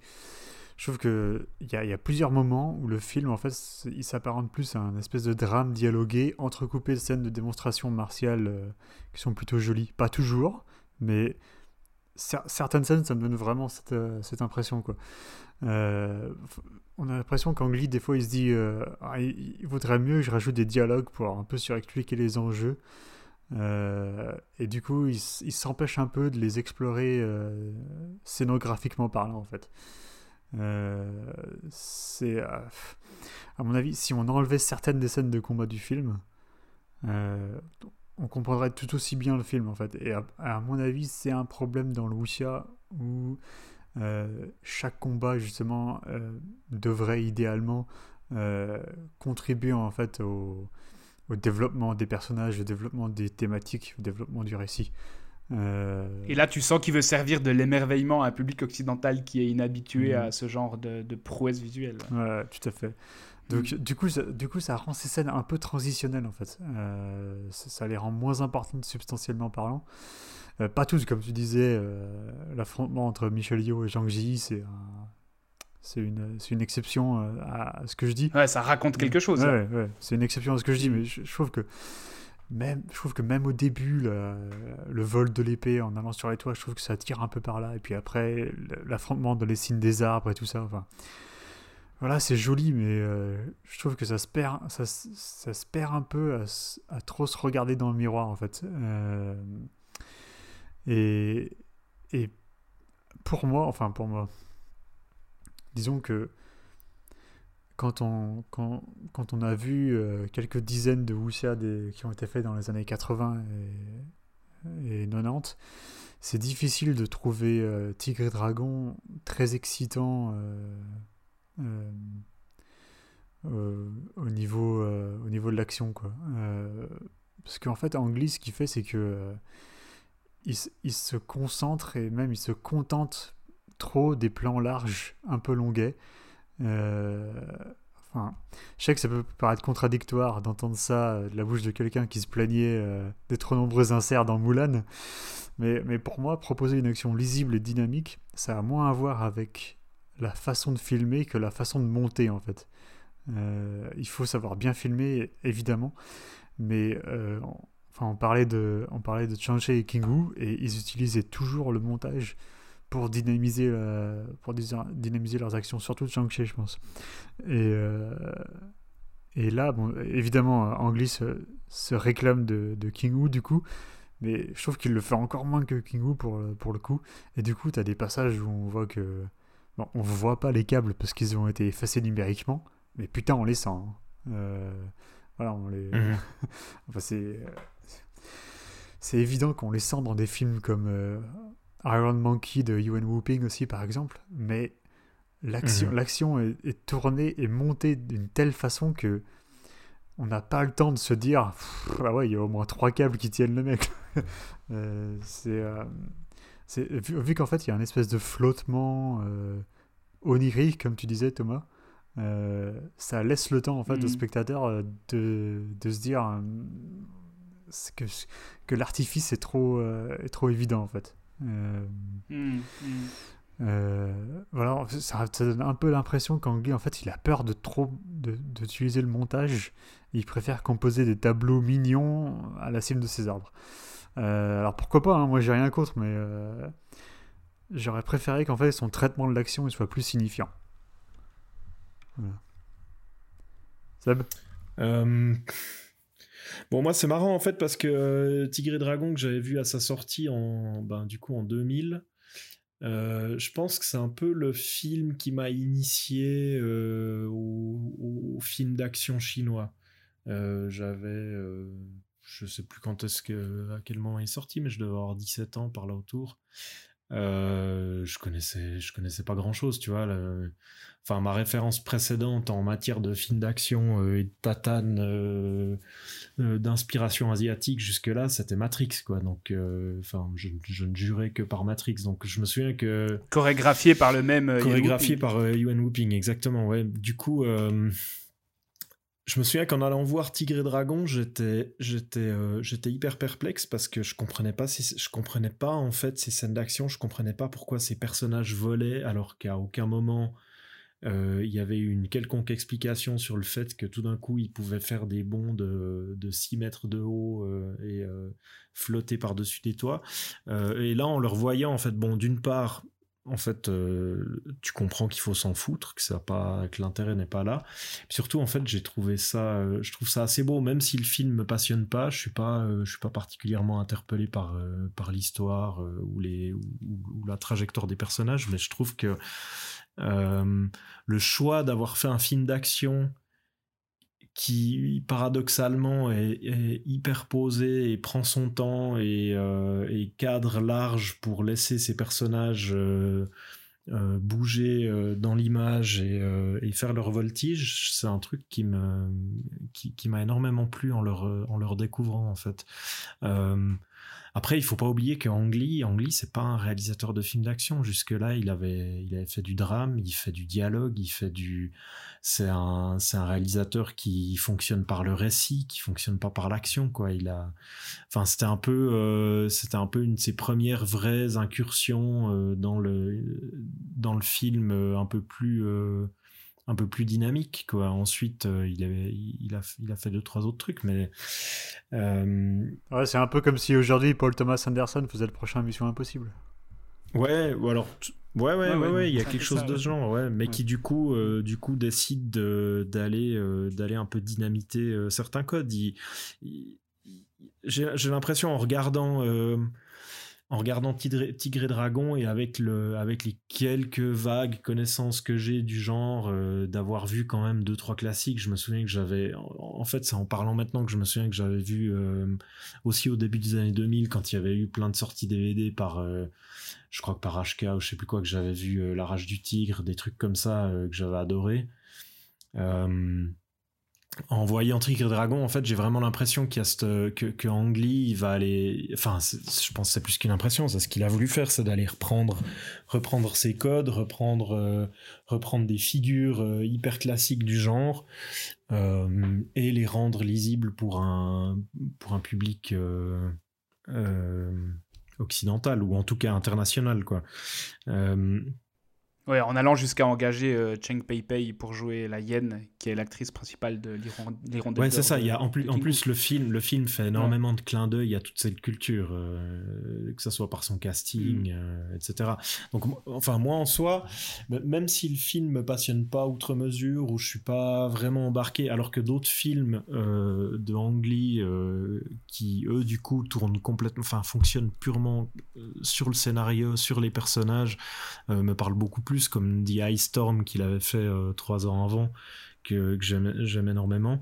Là, je me fous un peu de l'histoire, mais par contre, je suis assez euh, subjugué par, euh, par l'action, puis sa manière de la, de la mettre en scène de manière euh, hy- hyper posée. Mais après, c'est comme tu dis, en fait, les moments où tout d'un coup, coup, l'histoire réussit à être racontée à un poil dans le dans l'action, ben là, enfin, il y, y a une portée, il y a une portée épique qui qui devient encore plus forte. Enfin, la, la- le, le duel entre, entre Michel Yeo et, euh, et Zhang Ziyi, je pense que c'est vraiment le, le grand moment du film. Mais ce qui est marrant, en fait, c'est qu'à l'époque, quand j'avais vu le, le film en salle, en voyant cette scène, euh, je me disais, ah tiens, on, on a l'impression de regarder euh, le combat entre, entre Neo et Morpheus. Euh, par contre, qu'est-ce qu'on se fait chier avec ces deux meufs, tu vois? Mais, euh, mais c'est marrant parce qu'en fait, maintenant, en revoyant ça, enfin, avec le, avec le recul et en, en ayant eu le temps de, de découvrir d'autres choses et de, de connaître à, à peine mieux tout ça, euh, je remarque en fait la- l'approche de Ang Lee euh, me, me parle assez. ouais.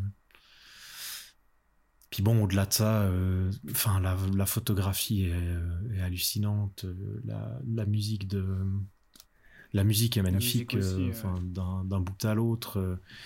Il y a enfin c'est- aussi c'est aussi ce que j'apprécie euh, chez Angli c'est qu'il y a un il y a un soin assez euh, maniaque qui est apporté à vraiment tous les tous les aspects du film. Donc c'est un film qui est assez euh, qui est vraiment hyper agréable à regarder mais après ça me enfin voilà ça me ça me passionne pas plus que ça en termes de récit. Maintenant, pour la, pour la thématique du, du podcast, moi, ce que je trouve intéressant à commenter, c'est de savoir dans quelle mesure c'est un film qui fait muter le genre, dans quelle mesure est-ce que c'est un film qui est calibré pour un public qui est un public qui n'est pas sensibilisé à ce genre? Donc, en gros, dans quelle mesure est-ce que c'est un wuxia euh, traditionnel, euh, classique, euh, plutôt de la veine de Kingu En tout cas, ça c'est sûr, c'est plus du côté de Kingu que de ce que faisait la Shaw Brothers. Mais dans quelle mesure est-ce que c'est un film qui est pensé pour les Occidentaux ou pas Quand on voit sur la fiche Wikipédia du film que Roger Ebert euh, disait, pourtant c'est pas n'importe qui Roger Ebert, mais quand il avait vu le film, il disait que c'était le film d'arts martiaux le plus vivifiant qu'il avait jamais vu. On se demande s'il avait vu beaucoup de Kingu dans, dans sa vie avant de voir euh, Tigre et Dragon. et puis euh, quel- quelques lignes plus bas, on, on lit que par contre en Chine, à Hong Kong et à Taïwan, les gens ont trouvé que c'était un bon wuxia, mais ils ne sont pas autant emballés que le Mhm. public occidental. Donc Euh, au-delà de la réception dépend, du film, Justement, à Taïwan, le film, il a. Enfin, alors parce le, parce- film est devenu un monument nationaliste à Taïwan. parce ouais. qu'il a marché, justement. Peut-être pas Voilà. en, en raison de ses qualités pas pour ses intrinsèques. qualités intrinsèques. Ouais. Ouais. Donc, euh, c'est une question. justement, au- au-delà de la réception en fait du film, parce que le film a mieux marché en Occident qu'en Chine ou que dans le, dans le monde asiatique, au-delà de la réception, qu'est-ce qu'il y a dans le film qui en fait un wuxia euh, déjà abattardi et formaté pour l'Occident ou pas? Ben, on en a déjà parlé, je pense. C'était, euh, c'est ce que tu disais sur les, les changements qui ont eu lieu au niveau du scénario par rapport au roman d'origine. Euh, le fait Enfin, Je pense qu'il y en a plus que ça encore. Non, mais le fait que euh, apparemment les personnages du roman d'ori- d'origine voulaient euh, rentrer dans les gonds sociétaux qui, qui leur Bah, ça, c'est hyper important. Ouais. ouais. Alors Ouais. que, alors que dans le film, c'est plutôt l'inverse. Et Ouais, dans, le, dans le bouquin, ils se révoltent pas du tout Mm. contre un ordre établi, mais au contraire, ils essayent de se réconcilier avec la tradition. Euh, donc il y a ça. Quand bien même, quand, quand bien même le Jianghu dans lequel évolue le personnage de Shu Lien dans le livre est aussi perçu comme un monde euh, trop restrictif pour le personnage de Jiao Long. Euh, ok, vite fait, tu utilises des mots un peu, un peu Non, mais de- scientifiques. le- dans, le, dans le film, dans le film de Ang Lee, c'est aussi thématisé ça, le fait que le personnage de Michel Yeoh évolue dans le Jianghu, Oui, oui, donc dans l'univers de ces chevaliers. dans l'univers des arts martiaux. ouais. Voilà. Et pour le personnage de Zhang Ziyi, c'est déjà un cadre, dans, dans le roman hein, déjà, c'est déjà un cadre trop astreignant dont elle essaye quand même un peu de s'émanciper. Mm. Eh ben- Même si euh, le, le- le couple veut essayer de, de retourner à des valeurs traditionnelles. Donc, Mais ouais, je t'ai coupé, vas-y. Non, mais c'était juste pour dire, donc euh, substantiellement parlant, c'est euh, à ce niveau-là que, que le film euh, a bâtardi, comme tu dis, le, le matériau d'origine pour essayer de, de plaire à un, à un public euh, plus large. Et à mon avis, c'est ce que je disais au niveau de la mise en image qui s'éloigne euh, de ce qui se faisait euh, dans le genre à cette époque, euh, pour euh, bah, justement pour, euh, pour créer des espèces de euh, tableaux que Roger, Roger euh, Herbert, euh. Herbert, euh, trouverait vivifiant quoi. Alors que bon, Hmm. voilà, comme disait Sébastien, on s'ennuie un peu par de temps en temps quoi, mais bon. Euh, C'est aussi intéressant de voir l'utilisation qui est faite de l'arme, euh, donc de l'épée ici, euh, qui, qui fait un peu office de fil rouge dans le film. Puisque dans, dans la tradition du wuxia, normalement, le- les armes, ou bien les manuels d'arts martiaux, euh, ils sont souvent transmis, ils sont souvent subtilisés, parce qu'en fait, dès le moment où tu possèdes l'arme, ou dès le moment où tu possèdes le manuel de combat, ben, ça te garantit presque une suprématie dans le monde de- des arts martiaux. Et ça, c'est un thème qui est hyper courant dans, les wuxia. Et dans le film d'Ang Lee, on, tord un peu le coup à cette symbolique-là, parce qu'en fait, le vol de l'épée, elle est presque réduite, il est presque réduit au symbole du vol d'un attribut du pouvoir masculin par une femme. Et c'est dans ce sens-là aussi où le film a beaucoup été commenté en disant que il correspondait plus à une mouvance taïwanaise que euh, de Shanghai ou de Hong Kong, au sens où il était déjà inspiré, le film d'Ang Lee, par des théories féministes postmodernes euh, de la colonisation française ou américaine, et qui mettaient plus en avant la libération de la sexualité féminine euh, pour reconnaître l'individu et sa subjectivité que ce qu'on fait normalement dans le wuxia. Et d'ailleurs, après, euh, Zhang Yimou, il fera totalement le contraire avec un film comme Hero. Et l'utilisation de l'épée dans le film d'Ang Lee, elle est presque réduite à un MacGuffin. Ce qui n'est jamais le cas d'un objet comme ça dans un wuxia euh, classique ou, euh, ou, même euh, dans un wuxia qui, qui, qui, qui apparaît après les années 60. Et puis la fin aussi est beaucoup commentée en disant qu'en fait, le, dans le roman, euh, le personnage de, qui est joué ici par Zhang Ziyi, au moment où il saute de la montagne, dans le roman, le, le saut, il est là pour, euh, pour qu'elle arrête de porter atteinte à l'honneur de sa famille. Donc en fait, ce- cet acte qui peut être lu comme un suicide, c'est un acte qui tient du devoir filial et religieux dans le livre, alors que dans le, dans le film, on est beaucoup plus proche euh, d'un saut pour affirmer une volonté de liberté. Euh, un peu à ce qui est fait dans dans la fin de Thelma et Louise, par exemple. Et là, y a, on peut voir qu'il y a déjà un calibrage un peu plus occidental. bah, euh, ce que tu disais par rapport à, à, à la lecture euh, postmoderne, euh, féministe de, de l'arme comme, euh, comme attribut euh, masculin, enfin, c'est marrant parce que dans le film de Ang Lee, il se, il se, il se, il se permet en fait des scènes sensuelles qu'on verrait pas dans les, euh, dans les wuxia hongkongais Ouais. euh, Mm. et encore moins chinois. Ouais. euh, de l'époque, quoi. Enfin, de, de n'importe quelle époque, euh, toute époque confondue jusque-là, quoi. Euh, ça, c'est vraiment. euh, alors que c'est un truc qui, est, qui était monnaie courante euh, dans le cinéma occidental. Euh, donc là aussi, ce rapport à la, la sensualité. À la sexualité, ouais. sexualité, euh, à la pudeur euh, de la mise en image, quoi. Ouais, c'est un- enfin, c'était toujours dans. euh, Enfin, je, je parle de films mainstream, hein, je parle pas de catégorie 3 ou de, trucs comme ça, hein, évidemment. Mais euh, dans, dans les films mainstream, c'était toujours en, en sous-entendu, voilà, ce, genre de choses, quoi. Mais euh, si vous voulez regarder Sex and Zen 2, ben, euh, allez-y. hein, Il y, a, il y a Shuchi avec un gros zizi qui, qui, qui essaye de voler le. L'énergie vitale de sa victime. Mais est-ce qu'elle le fait au sommet, de, sur les cimes d'une forêt de bambou? Ah non, pas du tout. Non. Non, c'est plutôt dans une Ah. cave. Ouais, je pense que c'est. euh, bon, c'est- c'est, euh, malgré les, euh, les petits défauts que je lui trouve, je pense que c'est un. c'est- Vu qu'on vu qu'on parle en fait euh, dans le podcast là de mutation et de d'appropriation culturelle ou de de d'occidentalisation, ouais, j'y suis arrivé. Euh, je pense que c'est celui qui trouve un équilibre, euh, l'équilibre le plus euh, le plus stable en fait de tout de tout ce dont on va parler ce soir. Euh, voilà, une bonne porte d'entrée pour euh, les Occidentaux qui connaîtraient, qui, qui connaîtraient pas le genre. Et euh, un, un wuxia qui est, qui est toujours assez culturellement euh, pertinent euh, pour le public sinophone. Euh, pour pas le pour pas le mettre sur le carreau quoi, complètement. Contrairement au prochain Même film si, dont on va parler. euh, même si les oreilles les plus sensibles euh, des sinophones seront euh, quand même heurtées par les accents de certains acteurs qui parlaient pas du tout le mandarin et qui ont dû apprendre à, à réciter leurs répliques euh, Ah ouais. par la phonétique. Il y avait que il y Mais a ouais. que Zhang Ji, je crois, qui parlait mandarin, ça. Ah, Ouais, ouais, ok. ouais, ouais. Parce que Michelle Yeoh, elle était. Michelle Yeoh, elle est euh, malaisienne. Euh, Sauf erreur. euh, Ah, Malaisienne, malaisienne. ouais. Ok. Ouais, donc elle parlait pas mandarin. Et Chow Yun Fat, il parlait cantonais à la base, donc euh, il a dû Ouais. s'adapter au mandarin aussi. Ouais, ouais. Ouais, ouais. Mais bon, ça, effectivement, c'est pas, c'est pas quelque chose qu'un public occidental euh, relèverait. Ouais. Remarque.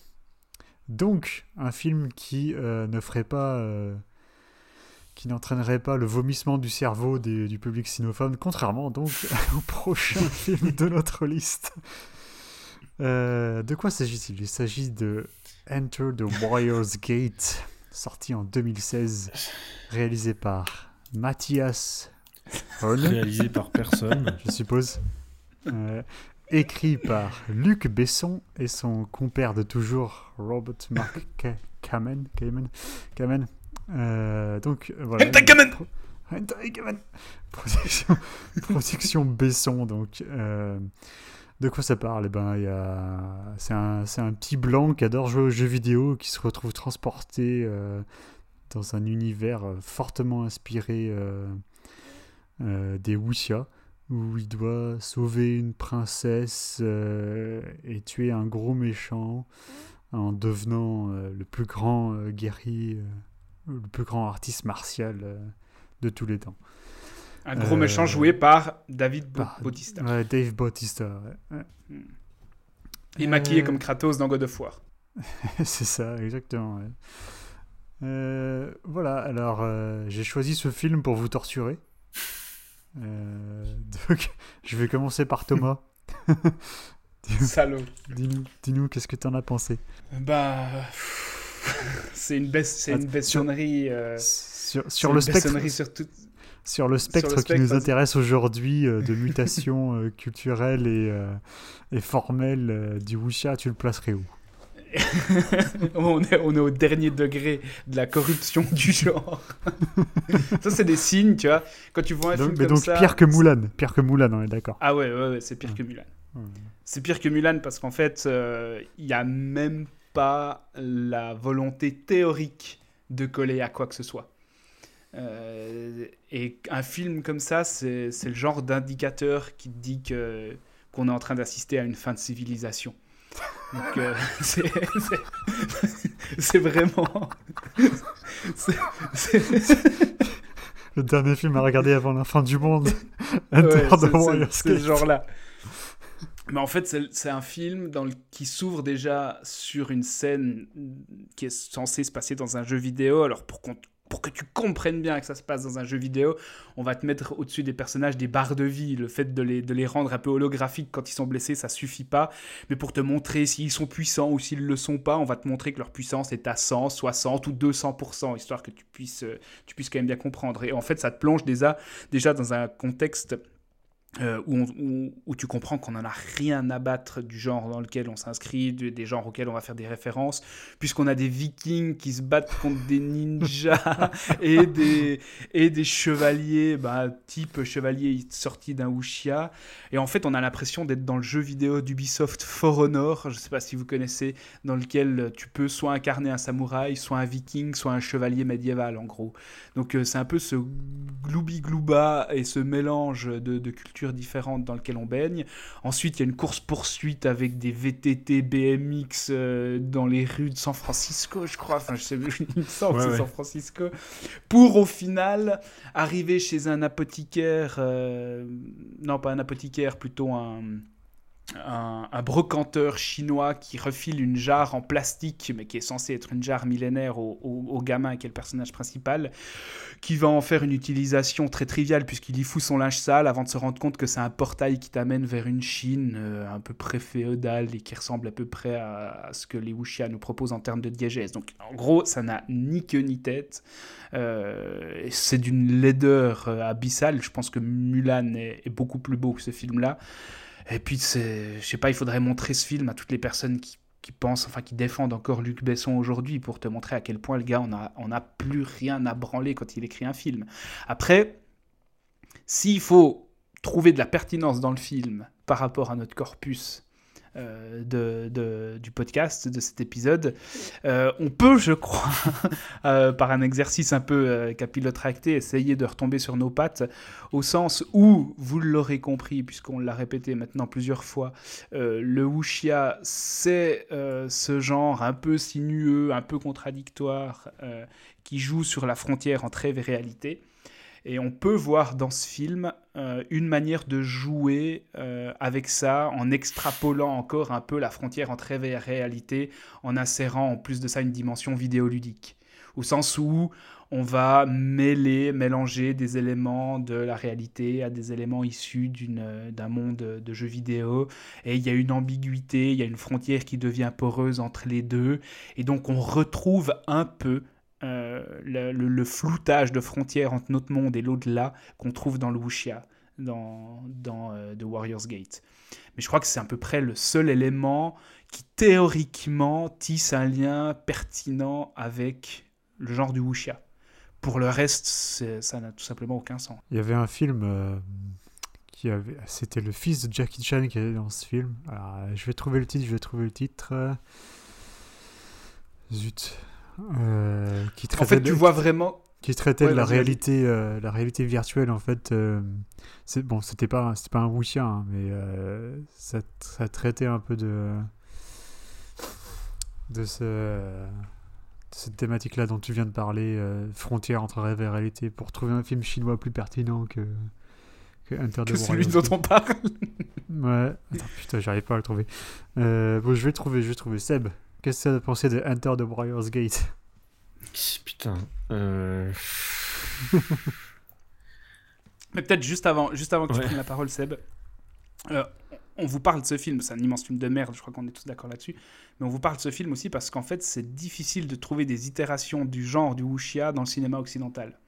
Contrairement à, certains genres du cinéma japonais qui ont beaucoup été récupérés par le cinéma occidental, comme notamment le shambara, euh, dont certains cinéastes américains euh, sont beaucoup inspirés, euh, Ghost Dog, euh, de de putain de Jarmusch par exemple. Enfin, Jarmusch est beaucoup imprégné par le, cinéma japonais.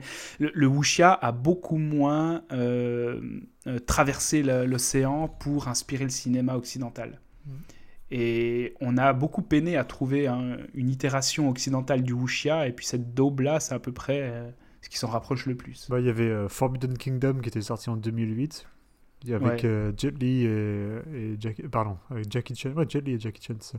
Ouais, Et, ouais. euh, et c'était à peu près le même pitch en fait, sauf qu'il n'y avait pas de jeu vidéo. C'était aussi un petit Mm, blanc, un petit mm. blanc qui s'est transporté dans le monde des wuxia. mais disons qu'il y avait, c'était aussi réalisé par un, par un occidental, mais c'est- moins, déjà c'est moins pourri parce que bah parce qu'il y a les acteurs à cause des acteurs quoi qui font vraiment des qui ont vraiment des scènes d'action contrairement à Jet Li dans et Donnie Yen dans Mulan. Et, euh, et je pense que le fait qu'ils aient été présents sur la production à un moment de leur carrière où ils étaient plus, euh, ils étaient plus actifs, plus impliqués dans ce qu'ils faisaient, euh, ça a un peu empêché de tomber dans le- dans l'immense bou- l'immense bousasse qu'est euh, Enter the Warriors Gate. Euh, vite fait, j'ai retrouvé le nom du film dont je parlais tout à l'heure. Tout à l'heure. Ça s'appelle Liz Adventure. Et ça, ça date de Mm. 2011. Ça a été réalisé par Frank Guo, qui a aussi fait The Wandering Earth euh, Ouais. récemment. Voilà. Euh, Ah ouais. Seb, qu'as-tu pensé de Enter the Warriors J'ai Gate? euh, j'ai beaucoup souffert. Et au bout d'un moment, j'ai commencé à regarder mon téléphone portable parce que j'arrivais plus. Euh, c'était beaucoup, beaucoup trop quoi. Non, mais c'est une, une horreur absolue. Enfin, il y a. euh, Déjà, c'est un film qui arrive, qui arrive, euh, qui arrive jamais à tenir. Enfin, déjà, c'est un film qui est absolument incompréhensible, même si l'histoire est facile à suivre. On saute d'un truc à l'autre sans aucune cohérence. Ça commence avec une histoire de jeu vidéo. On veut nous expliquer que le gamin il est hyper fort, euh, que son personnage de jeu vidéo est hyper balèze. Ce qui fait que t'as ces Chinois qui viennent le chercher. On sait pas trop comment, pas trop pourquoi. Mais du coup, après tout cet aspect de, de, de lui qui serait fort en jeu vidéo est complètement balayé, on l'oublie, ça sert à rien. Ça, à aucun moment ça va ça va l'aider ou ça va, euh, ça va permettre euh, de faire avancer l'aventure. Ou alors j'ai loupé un truc euh, et puis je, ronflais à ce moment-là, je sais pas, mais j'ai vraiment l'impression que c'est c'est euh, Besson euh, et son, son co-scénariste qui ont décidé de euh, piocher à deux trois endroits de culture pop. Ils se sont dit bon, on va mettre un petit peu de jeux vidéo, on va mettre des asiates euh, qui font du breakdance, on va mettre euh, on va mettre euh, Dave Bau- Bautista qui gueule beaucoup, on va foutre des vikings, on va mettre enfin voilà, c'est un peu ils ont jeté un peu les trucs qu'ils avaient envie comme ils ont en fait comme ils ont l'habitude de faire dans tous leurs films.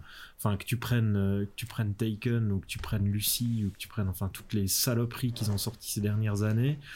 Euh, ils te balancent un perso dans une situation puis ensuite ils vont dire bon ben lui on va le on, on va faire en sorte qu'il soit euh, confronté à j'en sais rien à la mafia albane À des, Michois, à des Chinois méchants. voilà, mais en chemin, il va tomber méchants. sur la mafia albanaise, etc. Puis là, c'est le même principe, sauf que c'est destiné à des gamins de 10 ans qui seraient atteints d'un retard mental euh, absolu, quoi. Donc c'est...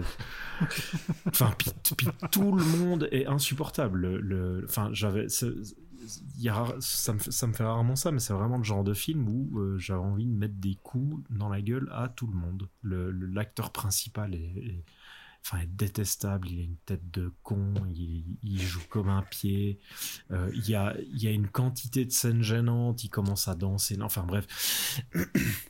Ah, il y a une a- scène de relooking de la princesse chinoise qui arrive dans notre réalité. Ah oui. Donc où elle arrive, euh, elle va dans un mall avec euh, le jeune euh, chez qui elle est hébergée pour quelques jours. Et quand elle se relook, on nous balance quand même la chanson Stéréotype de Samsaya. Donc ça vous donne une idée du niveau du film dans lequel on est. Et puis le jeune va, euh, va avoir envie d'apprendre à ces Chinois du monde du wuxia comment pratiquer la robot dance par exemple, en portant des lunettes de soleil et en étant fun. Donc ça, c'est un des enjeux du film. C'est comment les personnages issus du monde du wuxia vont être sensibilisés à la culture populaire du breakdance ou de la robot dance. Et d'ailleurs, le film se termine là-dessus. Le générique Oui, de oui, fin c'est le générique de c'est fin. ouais. terminé sur l'armée qui est en train de réaliser une, une putain de chorégraphie de robot dance. Extraordinaire. C'est, enfin, c'est incroyable parce que quand on, quand on se dit euh, les Occidentaux vont utiliser euh, des poncifs du euh, Wuxiapian pour, euh, pour essayer de créer un hybride, on se dit ils vont essayer. Enfin, normalement, le processus, c'est d'essayer de comprendre ces poncifs et de les intégrer, de les adapter à un public occidental. Et là, ce qu'ils font, c'est tout. C'est C'est l'inverse. Enfin, c'est Ouais, ouais. l'inverse. C'est- ouais, c'est l'inverse. ouais. Ils, ils forcent, ils prennent, ils prennent un moule occidental. ils, f- et par, par la force, Ils le font ils au font rentrer. Ils font, Euh. ils rentrer ces personnages euh, de, qui est typiquement du wuxia quoi, qui est dans, dans le moule. Ça veut plus rien dire. Le problème du film, à mon avis, enfin, à part que c'est un film qui aurait pas dû exister, mais euh, le plus gros problème quand on regarde, c'est que il y a aucun enjeu typique du genre. Rien. Aucun. Rien. C'est rien. Il n'y a pas, il y a pas d'enjeu. Il y a, enfin, il y a, pas d'enjeu personnel. Il n'y a, a- a pas d'enjeu familial. Il n'y a pas d'enjeu en termes de valeur, en fait. Ouais, il n'y a aucune valeur. ouais, Il n'y a, a aucun, aucun système de valeur, aucune philosophie. où les personnages croient en rien. C'est même pas des personnages. Enfin, c'est euh, voilà, il y a rien. On ne peut se raccrocher à rien en regardant le film en fait. C'est ça euh, le plus gros problème. Mais ça, c'est tout le cinéma Euh, de du Luc coup, Besson. ça veut être. Hmm? C'est tout le cinéma Pardon? De Luc Besson, ça. De... Oui, oui, oui. oui. Ouais, ouais. Du coup, euh, enfin, ça aurait pu être euh, con et vaguement divertissant. euh, Ouais. Voilà, s'il y, avait, s'il y avait eu au moins l'envie par les scénaristes euh, de nous proposer quelque chose avec un minimum de substance au niveau des personnages et des enjeux thématiques. quoi. Alors là, il n'y a rien du tout. Et je sais pas pourquoi, mais le- surtout le début du film, ça m'a beaucoup fait penser à du Marcus Nispel, que je déteste, hein, je, je regarde ses films. Et euh, je sais pas, ça doit être une, une, école de, de, de savoir-faire allemand, euh, parce que le réalisateur est allemand là aussi, donc ils doivent venir de la même école, je sais pas. Mais c'est. euh, voilà, c'est euh, mal découpé, euh, c'est mal chorégraphié, on sent pas du tout les impacts pendant les scènes d'action. Au- Au-delà du fait qu'on en a rien à foutre évidemment de ce qui se passe à l'écran, mais si on vous laisse rattacher uniquement euh, à la dimension euh, kinétique euh, de l'affaire, bah il y a rien quoi. C'est euh, ouais, c'est le vide absolu. Euh, donc, et je pense que c'est bien qu'on l'ait choisi parce que ça permet de relativiser un peu sur le Moulin de Ah Disney. ouais.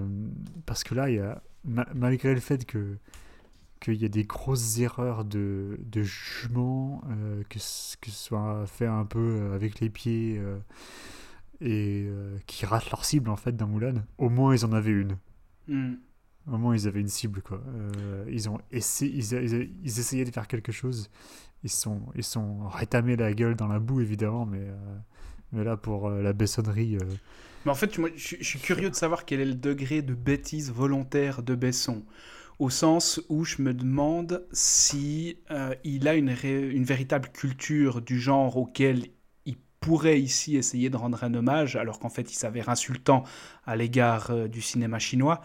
Mais parce que si on, on- je- ça, ça me fait penser par exemple à John Favreau quand il a réalisé Cowboy contre Alien, qui est un film de merde. Mais quand c'est une adaptation de BD ça.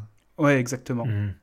euh, dans un western dans lequel il y a des extraterrestres qui débarquent avec Harrison Ford et puis Daniel Craig. Et John Favreau était venu à Locarno présenter le film et à la conférence de presse, je me souviens que j'avais été bluffé euh, par les références en- euh, historiques qu'avait Favreau sur le western. C'est-à-dire que tu, connais, tu voyais que c'était un mec qui connaissait sa matière, qui avait Ok. un véritable amour pour le western et qui s'arrêtait pas simplement à, à l'esthétique cool qu'il allait pouvoir en- employer. Et je me demande à quel point Besson euh, peut prétendre à une forme de culture cinéphile ou est-ce que c'est vraiment juste un gros connard qui, qui n'y connaît rien? Mais Ouais. En tout cas, ça transparaît pas dans le film, mais ça transparaissait pas dans le Favreau non plus, l'amour pour le western. J'ai plutôt l'impression qu'il y, a- qu'il y a un truc de l'ordre du. Bon, déjà de l'opportunisme, mais aussi. euh, Je pense pas, que- je pense pas que Besson soit euh, cinéphile, il doit plutôt être cinéphage, tu vois. Il doit plutôt. C'est plutôt le genre de mec qui va bouffer du film au kilomètre, qui va regarder euh, 150 trucs, ou alors il aura euh, ses assistants qui vont lui dire Ah ben, il y a tel et tel truc Faut que tu qui vois sont ça. cool, qui marchent bien en ce moment. Euh, et puis il construit là-dessus, quoi. Donc, en tout cas, en tout cas, quand tu regardes un film comme euh, comme celui-ci, là, comme euh, Enter the Wire's Mm. Gate, c'est c'est vraiment l'impression que ça donne, quoi. C'est qu'il va euh, il va piocher euh, à droite à gauche.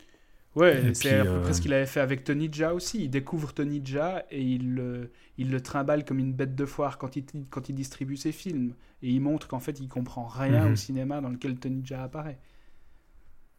Ouais, ouais, je pense que c'est ça. Je pense que la distinction, elle est là. C'est plutôt un cinéphage. euh. Que ça, so- ouais, c'est comme tu dis que ça soit avec Tony Jaa ou d'autres trucs, il va il va il va prendre il va prendre les deux trois aspects qui lui plaisent et puis ensuite il va juste bourrer tout ça au forceps dans son monde à lui. Euh, tu vois, c'est pour ça que euh, ils avaient. Il y a du gros rap sur les films Ouais, de voilà, Tony voilà, Jaa c'est dans ça, les versions euh, Europa. C'est quoi. ça, exactement, exactement. Tu prends de Red. Tu... Non, mais il avait, fait, il avait fait tourner un clip de rap français à Tony Jaa. hein. Ouais, ouais, Ah ouais voilà. Mais en fait, c'est toujours Ouais. la même mécanique, c'est ça. Ouais. Ouais, plutôt que, plutôt que de saisir l'occasion pour euh, ouvrir la porte d'un monde, en l'occurrence ici du cinéma asiatique à un public occidental, il fait l'inverse. Il va rabaisser des éléments euh, exotiques à un niveau euh, quotidien pour le public occidental. Ouais, c'est ouais, ouais. Et ça donne de la merde. Mais euh, comment est-ce que vous expliquez la, la faible présence d'itération occidentale des codes du wuxia? Alors on peut peut-être éventuellement parler de Matrix qui va euh, ressaisir quelques éléments, même si c'est c'est très éloigné, mais il n'y a pas vraiment, il n'y a pas l'équivalent de- des relectures du Shambhala dans le cinéma occidental.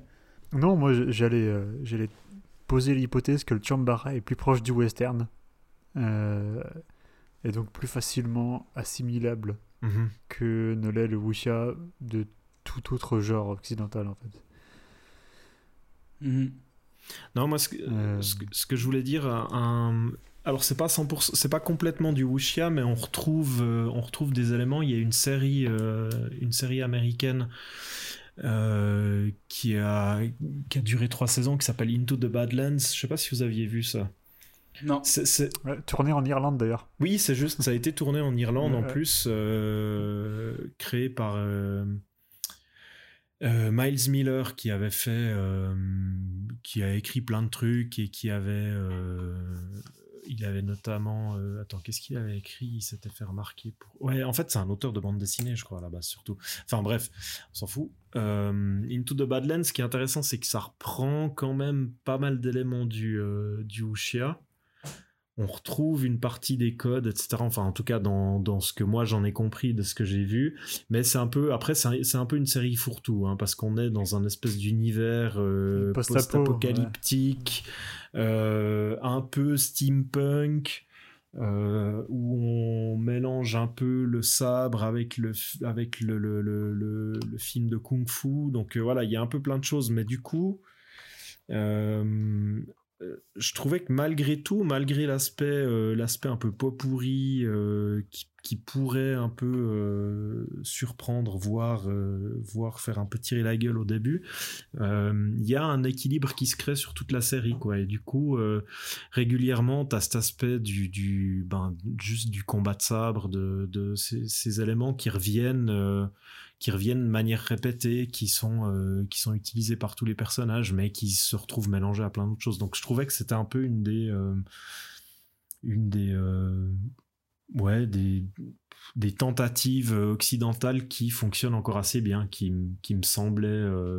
Ouais, c'est plutôt cool. C'est plutôt cool. Enfin, j'ai regardé que la, Toi, t'as- première- j'ai plus- t'avais vu aussi, euh, ouais. que la première saison en fait, mais euh, Ouais. j'avais bien aimé. Ouais. C'est assez cool. C'est Daniel, c'est Daniel Wu, je crois, l'acteur principal. Daniel Wu, ouais, Ouais. puis en plus, en plus, il y a un, il y a un, il y a un super job en termes, enfin rien que pour l'action, il y a un, il y a un job en termes de chorégraphie d'action, de d'inventivité dans la réal, qui est assez, euh, qui est assez étonnant pour une série en fait. Ouais, c'est bien cool. Euh, donc ouais, c'est une, une bonne suggestion, Seb. Euh, je voulais juste revenir à ta question, Thomas, mais euh, je pense que c'est aussi dû au, à, l'histoire du cinéma, tout simplement, parce que quand, bah, quand t'as Akira Kurosawa qui commence à faire des films et qu'il a été influencé par John Ford, ben ça donne, ça donne des- du chambara dont Quelque chose qui est comestible pour le public américain. bah, c'est un héritage mixte entre euh, les, Mm. euh, les, Geki euh, qui avaient été faits dans, à l'époque des à l'époque du muet et le cinéma américain. Et donc du coup après eh ben, après après Kurosawa, t'as qui? Bah, t'as Sergio Leone qui va qui va faire un remake de Kurosawa, enfin qui va qui va s'approprier des trucs que Kurosawa a fait. Et après Leone, bah t'as Sam Peckinpah. Donc en fait, c'est un espèce de cycle comme ça qui se qui se qui, se- nourrit lui-même en fait. Je pense que c'est dû c'est dû à l'évolution du cinéma de ces deux pays enfin ou trois pays en l'occurrence. Euh, mais bon on parle de, même si Leone c'était en Italie c'est plutôt un genre américain. Mais euh, c'est dû à l'évolution parce qu'en fait à l'époque euh, le cinéma chinois n'existait pas dans les années 50, il n'y en avait pas. Quoi. Enfin, il y en avait, mais c'était ultra contrôlé par le Parti communiste, euh, tout ça. Et à Hong Kong, c'était, plus isolé. Quoi. En fait, il, il tournait beaucoup moins euh, au niveau international, le, le cinéma hongkongais euh, des Mhm. années 50, 60. Euh, ça a changé après dans les années 80 et 90. Quand l'influence américaine arrive de manière extrêmement forte chez les, chez les cinéastes hongkongais, c'est la génération de John Woo et de Chow Yun-fat, quoi. C'est la nouvelle vague. Hmm. Euh, parce qu'ils sont partis étudier aux États-Unis, ils sont revenus et euh, ils vont appliquer des trucs qu'ils ont. euh, ils vont adapter des choses qu'ils ont appris là-bas à leur culture. Et donc, bah, forcément, tu as John Woo qui fait du Sam Peckinpah, enfin, qui adapte le Sam Peckinpah, qui transforme pour faire son Heroic Bloodshed, quoi. Alors que le, le wuxia classique, il n'avait pas beaucoup, il avait pas beaucoup voyagé euh, vers la sphère occidentale. Euh, et c'est Mhm. vraiment Tigre et Dragon qui l'a. Enfin, il y avait les connaisseurs, il y avait les connaisseurs qui connaissaient évidemment euh, les Jet Li, les Choyark, voilà. Oui, puis il y a- a eu l'initiative des cahiers du cinéma qui, au début des années 80, Ouais, mais- euh, s'est rendu sur place oui, pour, non mais pour non, non, mais ça, débroussailler. je suis d'accord, mais ça a touché combien de gens, quoi ça, ça- Ah oui, c'est Ouais, clair. c'est dans un public, euh, enfin, c'est dans un cercle d'initiés euh, déjà Déjà, cinéphile. c'est en France. En plus, c'est pour un Mm. cercle d'initiés cinéphiles. C'est super important ce qu'ils ont fait, hein, les cahiers du cinéma, euh, c'est clair.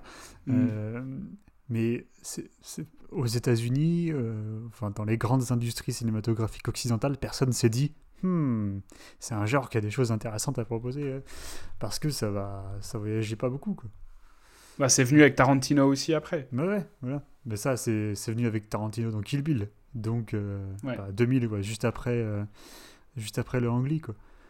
Ouais, et même déjà avant Kill Bill, il, il faisait déjà l'éloge du cinéma hongkongais euh, quand il parlait de certains films ou quand il en présentait d'autres. Donc, euh, il, il a aussi été initiateur d'un d'un goût pour ce cinéma-là aux États-Unis. Mais c'est tardif. Voilà, c'est ce que ça je pense que c'est un élément de réponse à ta question. Ouais. Oui, ouais, ouais, c'est clair. Du coup, Très bien. On évoquait Choyark, donc je pense qu'il est temps de passer euh, au dernier film de notre euh, thématique. Ça s'appelle The Blade, sorti en 1995. Vous, a- vous avez vu comment je fais des efforts pour dire 90 et 70 Pour, pour dire 90. euh, Donc, The Blade. déjà que tu dois calmer tes ardeurs à l'idée d'évoquer ce film matriciel. C'est ça, c'est ça. En plus, tu arrives encore à dire 90. donc réalisé par Choyark qu'on ne présente plus, euh, qui est une, euh, c'est pas vraiment un remake, c'est une variation sur le thème du sabreur manchot, euh, film euh, popularisé par Chang Che dans les années 60. De quoi ça parle? Eh ben, The Plate, ça parle de deux amis qui s'appellent Ding Hang et Tête d'acier, qui vivent et travaillent dans une, une forge, une, Une fabrique d'épées. fabrique d'épées, ouais. Et qui sont plus ou moins courtisés par euh, la fille du, euh, du maître d'armes, qui, qui aime les deux hommes, mais qui ne sait pas trop vers lequel euh, s'orienter. Donc un jour, Ding Hong apprend que son père a été tué par un, un légendaire épéiste qui s'appelle en français. Fei il a-. Il y a un nom, il a un autre nom en français, je sais plus, non? Fei Long. C'est Euh, Fei Lung, je crois. ouais. et, euh, et tout de suite après, en fait, se, se décide de se mettre en quête de, ce, de pour reprendre sa revanche, puis est pris à partie par des brigands qui euh, lui coupent le bras et le laissent pour mort. Aidé par une, euh, une espèce de petite paysanne euh, surnommée Blackie, va finir par se remettre de ses blessures et développer une technique de combat qui lui permettra finalement d'affronter Fei Long et potentiellement de venger la mort de son père. Voilà pour en gros pour le pitch de The Blade. Donc ça se passe à une période indéterminée euh, dans le passé, enfin dans, le Moyen Âge quoi. Chinois. Alors, qu'en dire, qu'en dire? Par rapport à... Et, et c'est narré par le personnage de Xiuling. Oui, par la, par la, par la- Cette- la cette femme dont on parlait, qui- donc, qui convoite les Exactement. deux hommes. ouais. qui est en fait aussi la narratrice euh, en voix-over du film. Voilà. Et euh, alors qu'en dire? Ben, C'est un film qui arrive, euh, qui arrive au milieu des années 90, du coup qui arrive à la fin euh, d'une énorme vague euh, de wuxia qui a été euh, énormément encouragée par lui- lui-même, qui a, qui a réalisé beaucoup de qui en a réalisé beaucoup, qui a réalisé aussi beaucoup de, de films de kung-fu dont on parlait, par exemple avec Il était une fois en Chine et tout ça, qui sont donc des, des cousins très proches du wuxia. Euh, et donc il a, participé à la production d'énormément de films euh, du genre, donc euh, New Dragon Gate Inn, euh, Swordsman, tout ça. Et c'est un film, c'est un film qui arrive donc à la fin de ce mouvement et qui y met plus ou moins terme en fait. Il faudra attendre quelques années avant que le genre reparte justement avec Tigre et Dragon. Et pourquoi ça a mis fin à, ça a mis fin à cette vague en fait C'est que euh, à mon avis, il- enfin c'est quel- quelqu'un qui dit souvent que, enfin à l'époque, qui disait souvent que euh, euh, sans expérimentation et euh, sans innovation, tout genre en fait finirait par s'étioler. Et il pensait avec The Blade en fait qu'il était temps d'injecter de nouvelles choses dans le genre et, et de de, faire ressortir en fait ces thématiques pour les déconstruire et en, proposer quelque chose d'inédit. Euh, alors comment il fait ça? Eh ben, euh, ce qu'il fait en fait, c'est qu'il utilise un, système de un système de filmage qui, qui se, se distingue complètement de ce qui avait été fait jusque-là euh, dans le genre. Donc, euh, selon ses propres dires, il utilise une, il a été inspiré en fait par ce qu'on appelle le cinéma vérité. Il a demandé donc par exemple euh, à son, cadreur euh, de filmer euh, beaucoup à l'épaule, euh, de procéder à des, recadrages euh, au vol, enfin sur l'instant, euh, pour, donner l'impression en fait que euh, la caméra a du mal à suivre euh, les actions des personnages. Comme si on était un peu dans un style documentaire. Donc euh, chez, chez Chang-Chi par exemple, on voyait des, on voyait des, des expérimentations formelles, surtout avec les zooms par exemple. Il aimait bien, euh, il aimait bien faire ça, des zooms, des dézooms, euh, pour, euh, pour essayer de dynamiser. Et, du coup, ça, ça, ça apportait, en fait, ça, ça mettait la mise en scène sur, face, face au spectateur et on, on, l'a remarqué plus que dans les, que dans les wuxia précédents. Et donc là, avec The Blade, euh, il, il, porte, il porte la, stylisation de la mise en scène à son paroxysme et en fait, ça donne une, euh, ça donne une impression de de faux chaos quoi. C'est enfin tout est totalement calculé évidemment euh, mais ça donne l'impression que que le, le, le système filmique a du mal à suivre ce qui se passe dans la diégèse. Comme si comme si en fait il se passait quelque chose de euh, d'extrêmement euh, d'extrêmement puissant de comme si quelque chose se formait en fait euh, sous l'œil de la caméra En fait, c'est un diamant brut qui est pas encore poli. Enfin, ça donne vraiment cette impression. Ouais, ouais, bah oui, il, Ouais. il use, certains diront qu'il abuse des gros plans sur les visages, Mm. euh, sur les armes, sur les chocs entre les armes. Donc il y a une espèce de fragmentation visuelle de l'action en fait, euh, qui n'avait pas été vue dans le genre euh, jusque-là. Et du coup, c'est intéressant euh, pour moi parce que du coup, c'est vraiment à l'opposé de ce que fait Ang Lee euh, cinq ans plus tard. Parce que euh, le spectateur, il devine beaucoup ce qui se passe en fait, plutôt que en fait, je pense que c'est vraiment moitié-moitié. Il y a 50% des, choses qu'on qu'on voit. Treyarch qui laisse assez d'indices visuels en fait pour permettre au spectateur euh, de, de reconstruire dans son esprit des scènes qui ont, qui ont du sens. Donc peut-être que la première fois qu'on le voit, ça peut être euh, ça, ça peut déstabiliser en fait et on peut trouver ça euh, quelque peu illisible mais à mon avis en suivant vraiment assidûment ce qui se passe à l'écran euh, on arrive à donner du sens à toutes les images. Et, et du coup, cette approche de la mise en scène, ça traduit donc l'état primitif du Django, donc le Django dont, dont tu parlais Thomas plus tôt. Donc cet, cet univers martial en fait, qui, dans lequel les personnages peuvent, peuvent pénétrer et duquel ils tirent leur, euh, euh, leur capacité euh, dite surhumaine. Euh, alors, nous, on dit surhumain, mais en fait, dans, dans le genre, c'est pas surhumain, c'est quelque chose de totalement accessible à quiconque. C'est juste, juste que c'est des personnages qui ont pu contrôler ce qu'ils appellent leur Qigong, donc leur force intérieure, voilà, qu'on a tous en nous, mais qu'il s'agit d'apprivoiser, de cultiver pour s'affranchir des lois de la physique. Voilà. Mais du coup, euh, du coup, c'est, enfin, pour, pour nous, pour les occidentaux, on classifie ça dans le fantastique, alors que euh, pour eux, je suis pas sûr qu'ils, qu'ils, euh, qu'ils appréhendent, Non. qu'ils appréhendent ça comme étant euh, le genre. En tout cas, pas en ces termes, ouais. ouais, exactement. Et, euh, et c'est marrant, il y a une, une scène dans, dans Swordsman euh, 3, The East is Red, où il y a des, des, conquistadors espagnols qui voient un Chinois euh, gravir une falaise euh, euh, de- sur la pointe des pieds. Et il y a un Espagnol qui demande à un, à un autre Chinois, mais euh, comment il a fait ça? C'est pas possible. Et, donc le Chinois lui dit, bah, euh, ouais, il a utilisé, euh, il, a, il a pénétré dans le Jianghu, il a utilisé son pouvoir intérieur.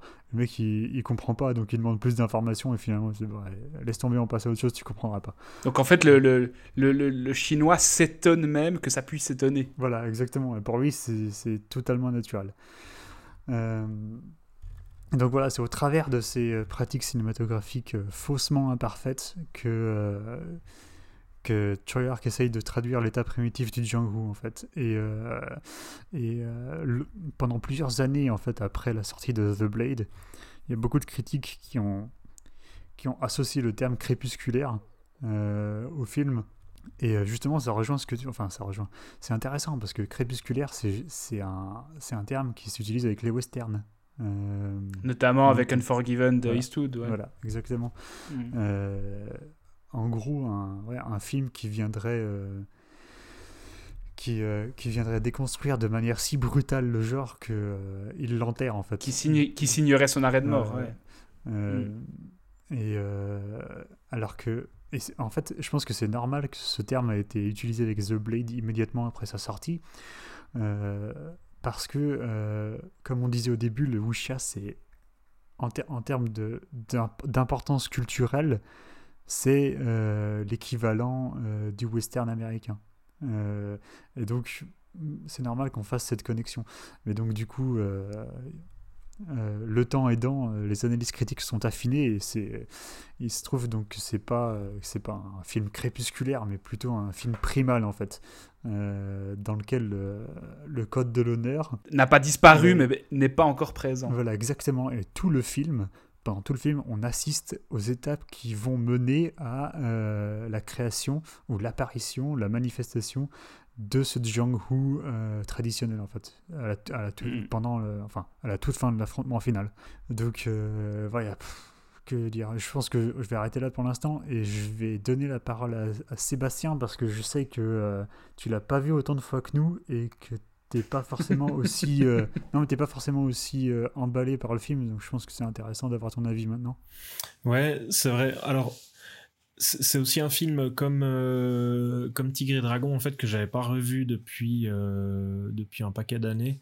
Euh, la première fois que je l'avais découvert, j'avais vraiment. enfin, j'avais j'avais pas vraiment compris ce qui se passait en fait. Euh, après coup, je pense qu'en plus, en plus, ça devait être une de mes premières incursions dans le, dans le cinéma de Choi Ark euh, à l'époque. Ah ouais, ça fait mal. hein. Euh, parce que voilà, le film était vendu comme un, comme un gros classique. Il y avait eu, il y avait eu la sortie de ce très beau coffret DVD par. C'était HK qui avait sorti, enfin, ou Metropolitan. Mhm. Euh, HK, ouais. puis du coup, je m'étais, je m'étais lancé dessus. Enfin voilà, le film était vendu comme un immense classique, donc je m'étais lancé dessus euh, à ce moment-là. Mais c'est vrai que sur le coup, en fait, j'avais, euh, vraiment pas compris ce qui se passait. euh. Euh, même s'il y avait quelque chose d'impressionnant, même si certaines images m'étaient restées en tête pendant pas mal d'années, j'avais, enfin clairement, j'avais pas le, pas le, background et le matériel nécessaire pour comprendre ce qui se passait. Mais après coup, en fait, en découvrant d'autres films de, de Choi Ark et notamment Time and Tide, j'ai commencé un peu à, comprendre euh, ce qu'il essayait de faire. Et là, en le, en le revoyant euh, à l'occasion euh, du podcast, euh, même si, euh, encore une fois, c'est un peu comme, euh, comme Tigre et Dragon, même si je suis pas euh, autrement intéressé par ce que le film raconte, euh, le, le travail de l'action euh, euh, enfin, m'a vraiment euh, soufflé. quoi. C'est complètement démentiel. Il y a un, il y a un truc... je trouve que le film a un côté, enfin là vous disiez que le film était, était un peu le film crépusculaire du genre, ou enfin du moins que le film avait été, avait été décrit comme ça. Moi en le voyant, j'ai l'impression que c'est un peu le film, le film cauchemar du genre. Qu'on est plus, enfin dès le moment, euh, il il y a- dès le moment où le héros euh, se fait trancher le bras, déjà avant, il y a quelques passages qui sont, euh, qui sont assez, euh, assez violents, mais dès le, il y a toute cette scène en fait où ils sont dans cette. euh,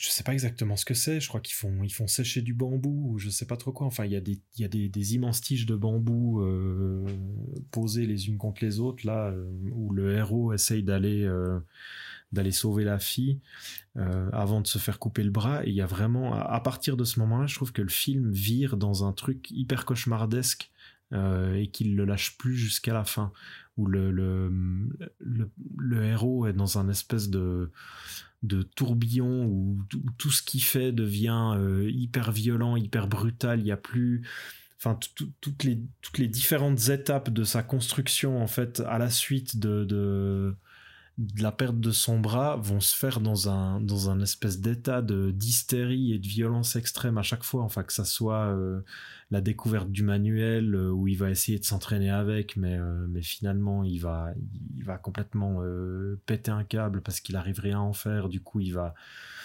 par, par une espèce de, de, rage, il va développer sa propre technique. Enfin, il y a, y a- y a tout ce cheminement jusqu'au combat final où, j'ai vraiment l'impression que, que, le film va un peu dans cette direction, quoi, d'un espèce de cauchemar réveillé du héros qui, euh, qui est un héros juste parce que euh, c'est un peu malgré lui, en fait. Il se retrouve là-dedans, il a envie de venger son père, mais il se retrouve à devoir sauver cette fille, et du coup, en, en se faisant trancher le bras, ça lui donne une raison supplémentaire d'aller euh, s'attaquer à ce type, mais euh, il y a, y a vraiment ce truc où il n'y a pas de enfin d'une part d'une part quasiment tous les personnages du film sont euh, sont c'est quasiment tous des salauds euh, ils sont euh, tout le monde est hyper vénal hyper agressif constamment il y a une il y a une tension qui euh, qui s'arrête jamais. Et même le personnage principal en fait il vire dans une dans une telle folie que euh, on sait, sait plus vraiment enfin il y a y a un truc on n'arrive plus vraiment à enfin pas à s'attacher parce qu'il y a quand même il y a quand même de l'empathie mais à, à, suivre ses motivations en fait parce que le, le puis c'est ce que retraduit euh, ce que retraduit assez bien la, la mise en scène je pense c'est que il y a, y a une telle une telle intensité dans les dans la, la volonté du personnage que la mise en scène va aussi suivre ça en fait. Et plus on avance dans le film et plus je trouve que le que le- les scènes d'action deviennent chaotiques et vraiment euh, euh, enfin pas difficile à suivre parce que parce que Choyark est suffisamment maître de ce qu'il fait pour qu'on qu'on arrive quand même toujours à comprendre où on en est mais euh, mais qui nous plonge de plus en plus dans le dans cette espèce de tourbillon euh, de violence quoi C'est agressif pour le spectateur aussi. c'est fait. hyper agressif ouais ouais Ah, tu, pa- tu parlais du manuel et euh, du manuel d'arts martiaux en fait qu'il trouve. Et Thomas aussi t'en parlait tout à l'heure euh, du manuel d'arts martiaux comme un Ouais, comme un, fait. ouais. un topoï euh, qui revient euh, souvent dans, dans le genre. Et, euh, et je pense que enfin, cette, cette scène du manuel puis de la corde à laquelle il est rattaché, C'est Ouais. hyper, hyper symbolique. symbolique, évidemment, parce qu'il il rejette le manuel, dé- il, découvre sa capacité à créer son propre euh, style de combat et tranche la corde qui le rattachait, le dernier élément donc qui le rattachait au, euh, Mhm, mhm. aux traditions passées. en fait. Donc voilà, c'est la libération du personnage et euh, De du cinéaste euh, à ce moment-là où, euh, où le personnage est enfin maître, enfin, enfin est enfin à, à même de devenir maître de sa diégèse et où Choyark est enfin à même de proposer sa vision du genre. Et c'est là où on retrouve ce que tu disais tout à l'heure, Alex, c'est cette, cette idée de Choyark qui disait que un genre devait être révolutionné en permanence pour qu'il se sclérose pas. Et là, il essaye d'éviter aussi des, procédés qui sont éculés, bah, comme il le fait avec l'Heroic Bloodshed dans Time and Tide. The Blade est un peu l'équivalent euh, de Time and Tide, euh, mais pour le wuxia au sens où il essaye de rompre avec une tradition et d'aller plus loin, et tout en déployant un discours méta par rapport au genre. Parce que le fait de jeter le manuel, bah, c'est un refus des traditions, le fait de couper les cordes, euh, le fait que le personnage de Dingon coupe la corde pour créer son propre style martial, c'est en même temps Choyark qui euh, rompt aussi avec la, tradition euh, pour proposer son propre style. Donc il y a vraiment tout ce discours méta qui est aussi présent pour essayer de, repousser en tout cas le genre à une étape supplémentaire. Disons que tous les, tous les choix de réalisateurs de Choyark, ils vont dans le sens métadiscursif, quoi. Euh, jusqu'à la musique.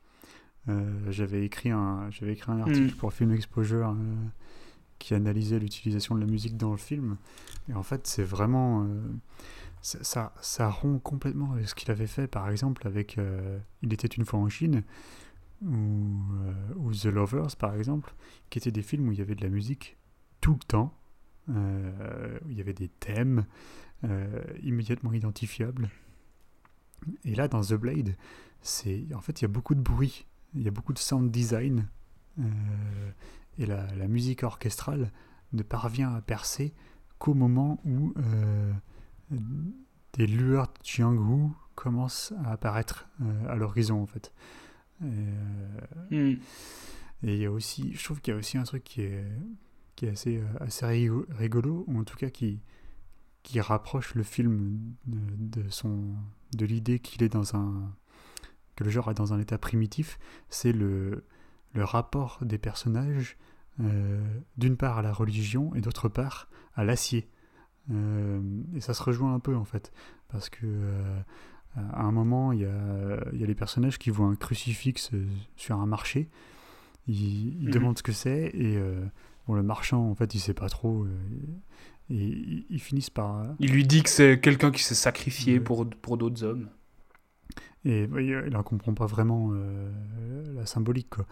Euh, et finalement, euh, enfin, Ding, Ding Hong, il se, il se dit que bah, c'est qu'une simple amulette euh, sans, euh, sans, sans pouvoir philosophique derrière. Et, euh, et à un autre moment du film, il y a euh, une fois euh, quand le, per- le personnage principal a disparu, en fait, après qu'il se soit fait trancher le bras, euh, il y a le, père de Xiu Ling, donc le, maître d'armes, quoi, le maître forgeron, qui va devant un hôtel et qui essaie, de, commencer à prier. Il a une espèce de chapelet dans sa main, en fait, qu'il utilise en récitant des mantras. Et, et le chapelet, il se brise dans sa main pendant la prière. Euh, comme, si, comme si, en fait, la, comme si la violence de l'univers était, était pas possible à contenir et que, que la religion ne pouvait en fait se- s'emparer de, de, ce, euh, de cet univers. Et euh, et il y a aussi un passage où il y a une espèce de procession euh, fête annuelle du sabre qui ressemble à une procession religieuse. Et, ça, et ça, ça rappelle vraiment ça et tout, tout le cheminement du personnage euh, jusqu'à utiliser donc son, sa lame brisée. Euh, ça, ça rappelle un peu, euh, moi ça me rappelle un peu le, le traitement de l'acier dans Conan. Euh, Hmm. dans, le sens, euh, dans le sens où finalement, dans ce monde primitif, c'est la seule force à laquelle ils, peuvent accorder une dimension euh, spirituelle euh. Et, re- et religieuse. Mhm, mhm. Euh, D'ailleurs, le crucifix, le crucifix est aussi utilisé comme une arme puisqu'il est jeté à un moment donné euh, contre quelqu'un. Ouais, c'est marrant que tu cites Conan parce que c'est euh, c'est exactement le film auquel je pensais en voyant euh, The Blade, justement. Il y a, pas- il y, a, il y, a, y a pas mal de moments où t'as, euh, tu retrouves aussi ce côté très primitif, euh, où- enfin aussi au niveau des personnages, comme je disais tout à l'heure, quoi, où tu as, une galerie de personnages qui, euh, qui, auxquels tu peux pas faire confiance. Tout le monde essaye de tirer, euh, de tirer la situation euh, vers lui.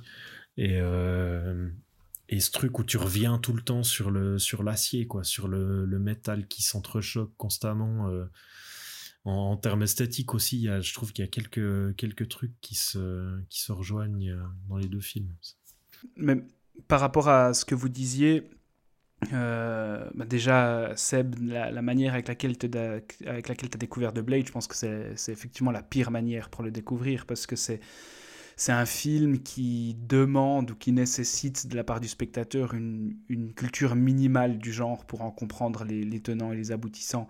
On- je parlais de Tigre et Dragon en disant que c'était peut-être Mhm. une des meilleures portes d'entrée au Wuxia pour un public occidental. Là, c'est tout l'inverse parce que tout le film est enrobé justement, euh, et même pas seulement enrobé, a en son cœur un discours métadiscursif.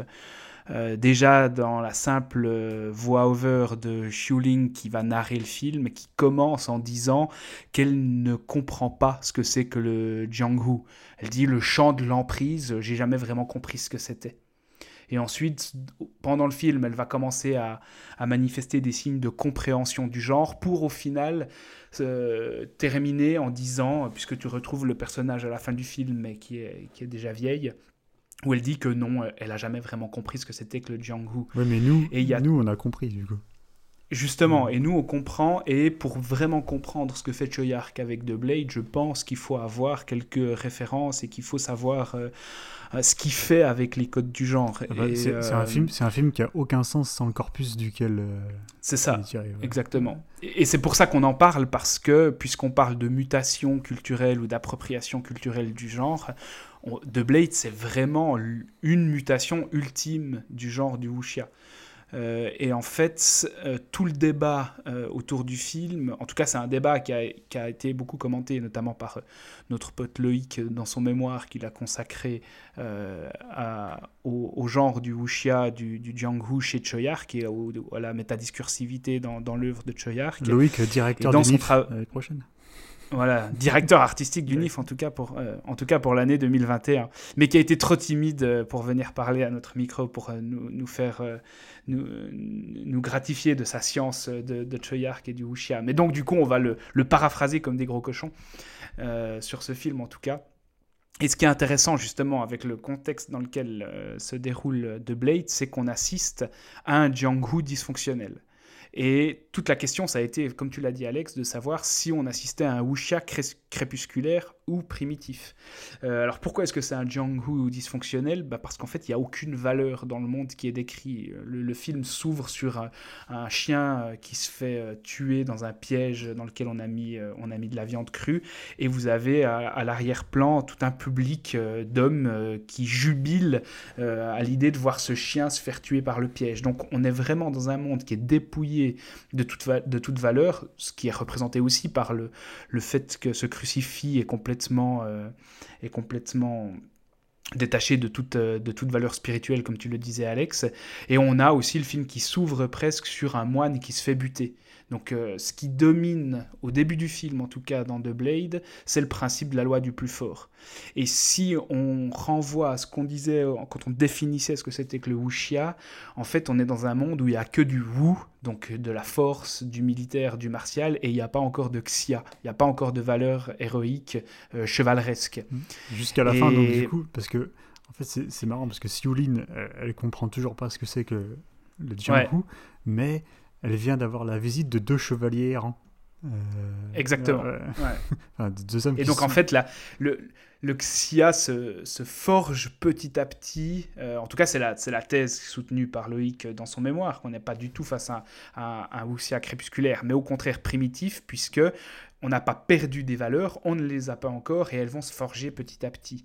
Et il y a un élément, tu parlais de l'acier, enfin vous parliez de l'acier, et là il y a un élément qui est hyper intéressant, euh, c'est par rapport au sens euh, des mots, et ne serait-ce qu'au titre original du film The Blade, puisque le mot épée euh, en mandarin peut être traduit, alors là aussi je parle sous le contrôle de, de gens qui parlent mieux que le mandarin que moi, c'est pas, pas très dur, mais apparemment le terme épée peut être traduit en tout cas de manière différente, le jian, qui signifie une épée élégante, et là, on est complètement dans ce que fait Ang Lee avec Tigre et Dragon, puisque destiné, cette épée, c'est une épée fluide, c'est une épée souple, c'est une épée de l'élégance.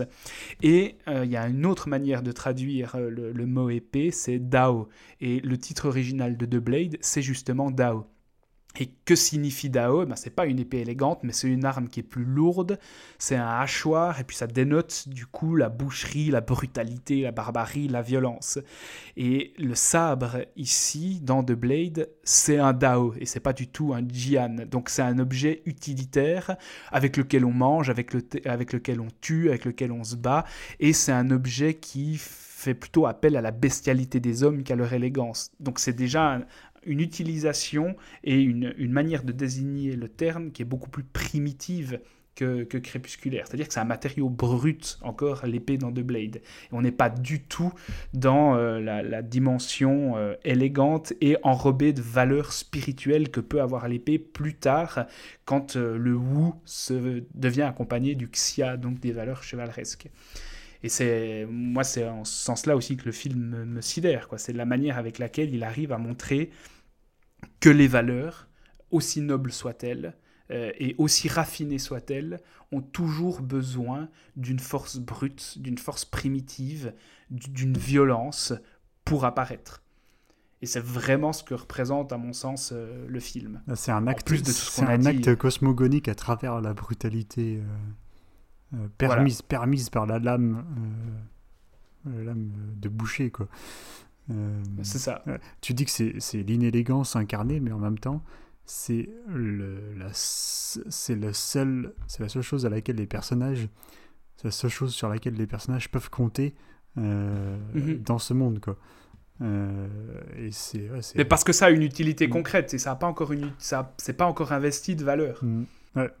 Ouais. Et donc les valeurs, les valeurs naissent quand. euh, Enfin, enfin, c'est, c'est- c'est fascinant parce que les, les valeurs naissent quand euh, meurt un, un épéiste qui, euh, qui habite un faux Jianghu en fait. C'est ça. Parce que Fei Long, le- l'antagoniste du film, prétend être doté de capacités, on va dire surhumaines, mais c'est pas encore une fois c'est pas ça, mais de, de capacités euh, investies du Jianghu, alors qu'il triche. Euh, il utilise des cordes Mm. pour sauter, pour avoir l'air de, de faire des bonds euh, impossibles.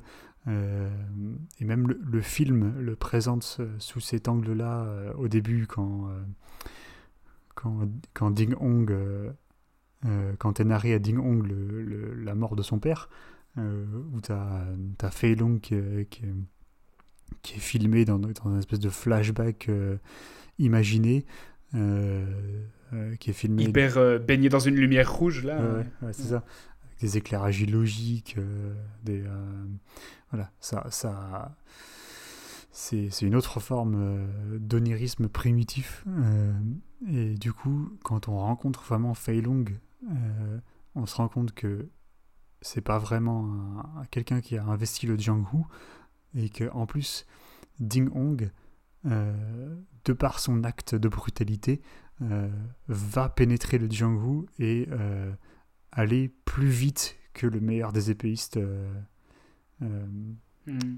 banal, quoi, normal, qui, qui, qui, habite, qui habite le monde. Donc en fait, c'est un, c'est un acte de, c'est un acte cosmogonique à travers le meurtre de, du faux Jianghu.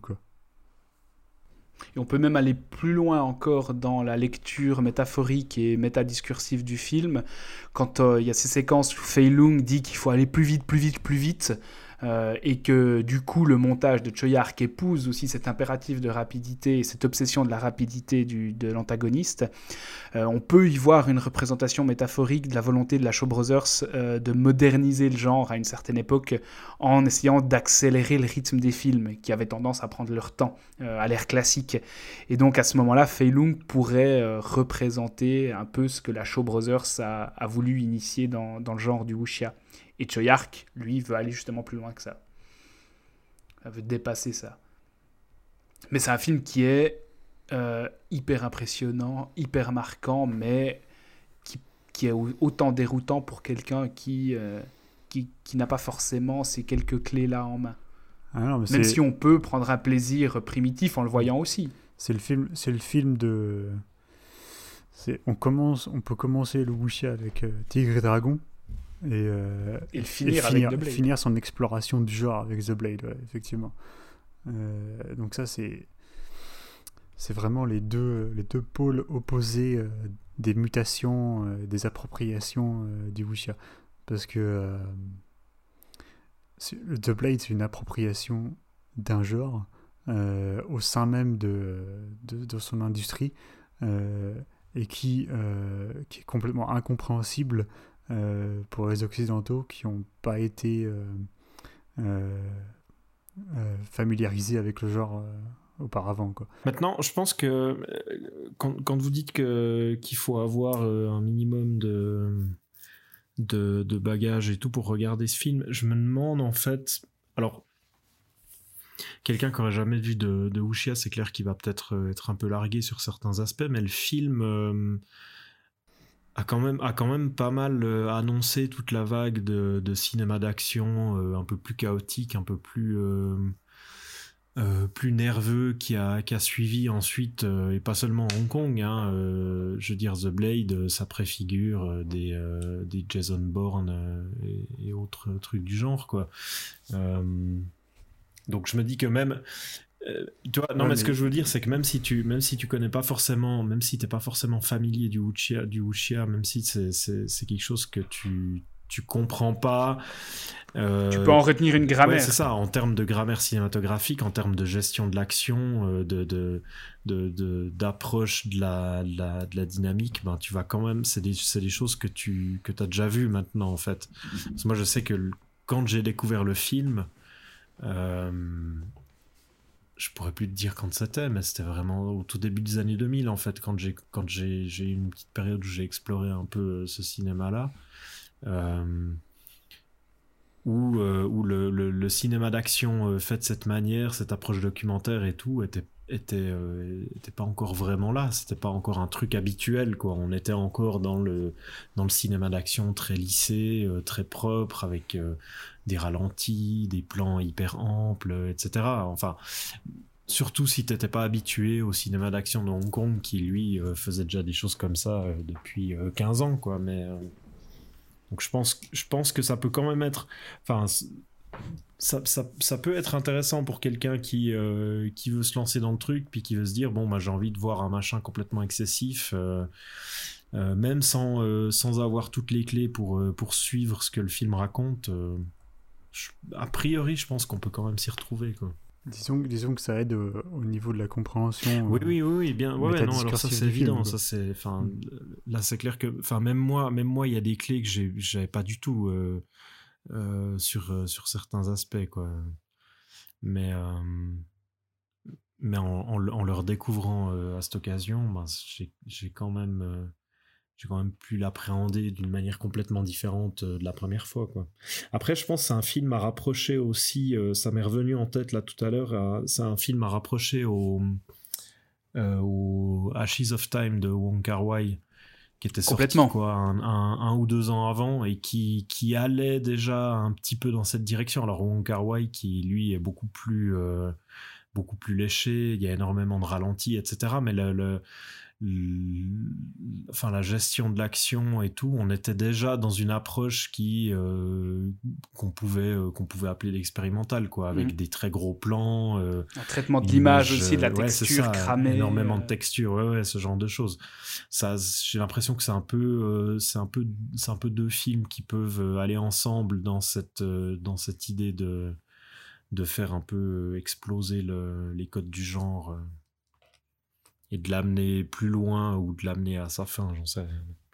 En tout cas, Ashes of Time est aussi un de ces wuxia qui euh, euh, fait office d'appropriation au- autorisante ou par un Ouais, auteur ouais, ouais. Des, des codes du genre.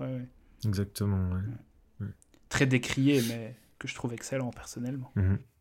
Après, The Blade, euh, ce, qui me, ce qui me plaît bien dans The Blade, en fait, c'est surtout sa, sa place dans la filmographie de, de Choi Ark, où il arrive après, euh, comme tu disais Alex, quoi, il arrive après Il était une fois en Chine, où là, il a vraiment, euh, il, il avait, là, il a vraiment posé. euh, Enfin, pour moi, c'est un peu le, c'est un peu le, L'alpha et l'oméga.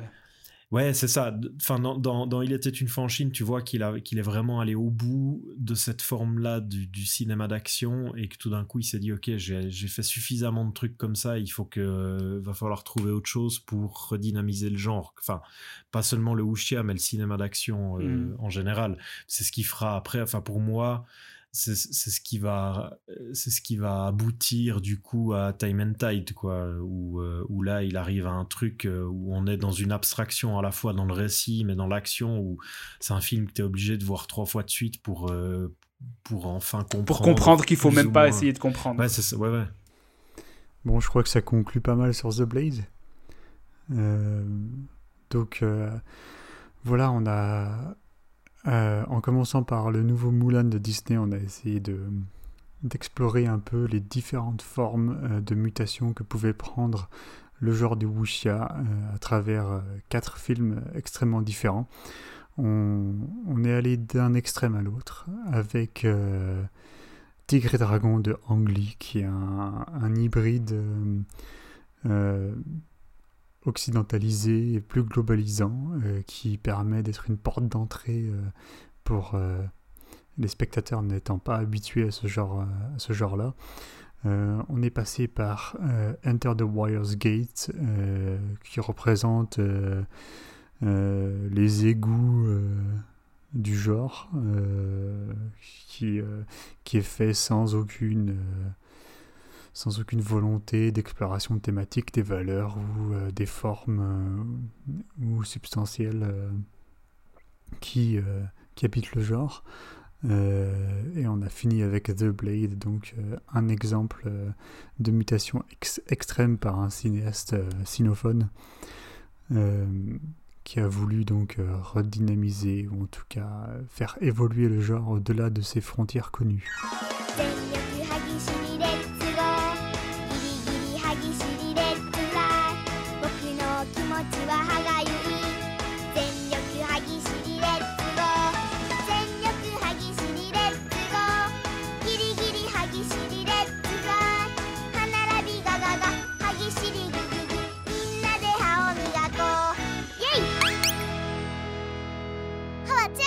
Seb, tu ne suggères pas aux, à, nos- à ceux qui nous écoutent d'aller voir Moulin, mais plutôt d'aller voir Plutôt d'aller voir euh, Enter the Warrior's Gate.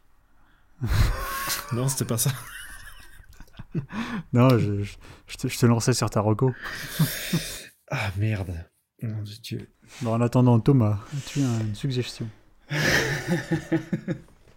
Euh, je, je sais pas encore exactement. Vas-y, vas-y toi avec ton conseil, que je me décide pour le mien. Mon conseil, c'est très simple. C'est euh, ne dépensez pas d'argent pour, aller- pour voir Mulan. Allez sur YouTube. Il y a un film chinois qui s'appelle Matchless Mulan, qui est, sorti cette année. euh, et qui reprend donc exactement la même légende qui a été fait par des Chinois, avec des Chinois, aucun, au- aucune touche d'américanisme ou d'occidentalisation dessus. C'est pas un film pour enfants. ne, le regardez pas avec vos gosses. Mais si vous voulez une nouvelle adaptation de la légende de Hua Mulan, euh, faite euh, avec un peu plus de burn et euh, par les gens que ça concerne directement, ça s'appelle Matchless Mulan et c'est facilement trouvable sur YouTube. Et d'ici quelques jours, peut-être semaines, toujours sur YouTube, je pense qu'il sera extrêmement facile de trouver Kung Fu Mulan, qui est une autre adaptation chinoise, cette fois en animation, qui sort en Chine ces jours-ci. Euh, voilà. Donc euh, les films chinois qui ne sont pas marketés à l'international finissent généralement sur YouTube assez facilement. Euh, donc voilà, je vous redirige vers ces deux-là. Thomas, alors moi, c'est un, une recommandation qui sent un peu la naphtaline, puisque c'est quelque chose qui date déjà un petit peu, mais pour rester dans la thématique du wuxia, et comme j'ai l'habitude parfois de recommander des jeux vidéo, euh, je vais recommander le jeu qui euh, s'apparente le plus au genre dont on a parlé, ou en tout cas qui se réapproprie peut-être le plus les codes du wuxia.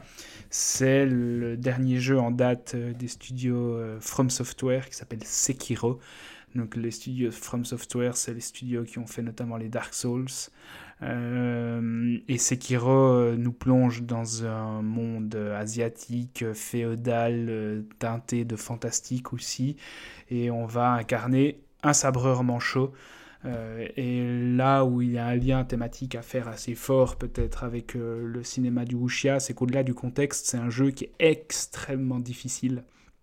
Moi qui adore les jeux de From Software et les Dark Souls à la base, qui trouve déjà les Souls euh, difficiles mais quand même euh, accessibles, euh, Sekiro c'est vraiment un mur de difficulté et qui va faire appel justement à une maîtrise extrême et extrêmement fine des mécaniques du gameplay et des patterns aussi des boss pour les vaincre.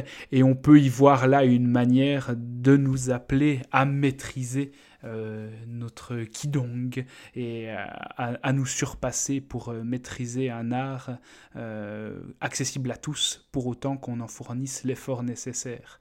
C'est vraiment un, un des jeux qui procure le le plus de frustration, mais le plus aussi de satisfaction quand on parvient à surmonter un boss contre lequel on a buté pendant des dizaines d'heures, et j'exagère pas, il, y a parfois vraiment des boss qui nécessitent des dizaines d'heures pour enfin les vaincre, mais et du coup je trouve que thématiquement c'est un jeu qui par ses mécaniques, en plus de par sa thématique et son univers, parvient assez, à se rapprocher de, du genre du wuxia.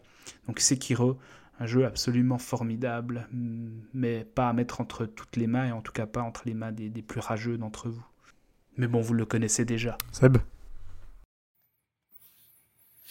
Euh, oui, du coup, moi j'ai trouvé quelque chose. Alors ça va pas sortir tout de suite, c'est euh, de la précommande. En fait, j'ai- vu passer l'autre jour, il y a euh, Eureka euh, Vidéo, là, le, le label anglais, qui a euh, eu l'excellente idée de d'éditer enfin en Blu-ray le House of Bamboo de Samuel Fuller.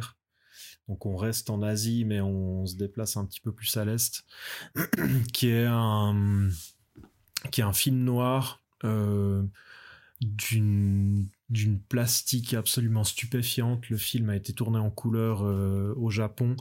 Euh, ça raconte une histoire de, de, braquage de train par un, gang de professionnels euh, et un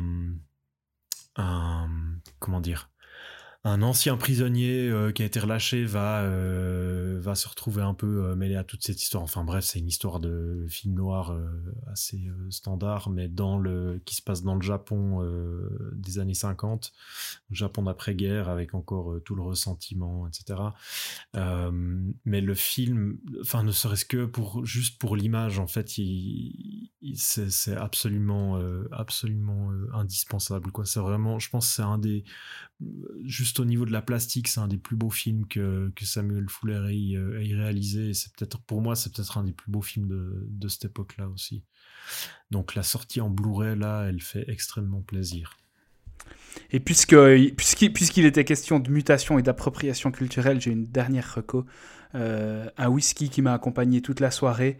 Euh, un whisky taïwanais qui met la pâtée au whisky écossais depuis quelques années maintenant, puisque c'est une des seules distilleries de whisky à Taïwan qui s'appelle Kavalan et qui a remporté énormément de prix euh, au nez et à la barbe des whiskies écossais. Donc on parle souvent des whiskies japonais, mais sachez aussi que les Taïwanais sont maintenant parmi les leaders internationaux du whisky, notamment avec Kavalan, qui se fait d'excellents crus. Voilà.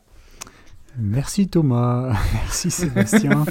Vous avez écouté Exposed, épisode 13 consacré à Mulan et au degré d'appropriation et de mutation culturelle du Wuxia-pian. On vous dit à bientôt pour de nouvelles aventures cinématographiques. Ciao ，Ciao。 Ciao. 大家同心作战，让匈奴绝望。 全士兵都像个姑娘？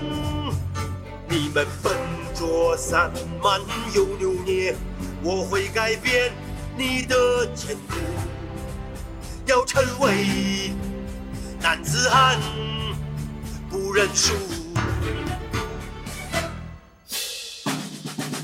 扎稳你的步履，内心要坚定，开阔你的胸襟，求生要决心，胆小又害怕，心乱如麻，已经慌忙忍不住，要成为男子汉。不认输。行动快速像那江河湍急，破坏力像那风暴无情，满腔热血像那野火压境，神出鬼没像那暗夜的噩梦。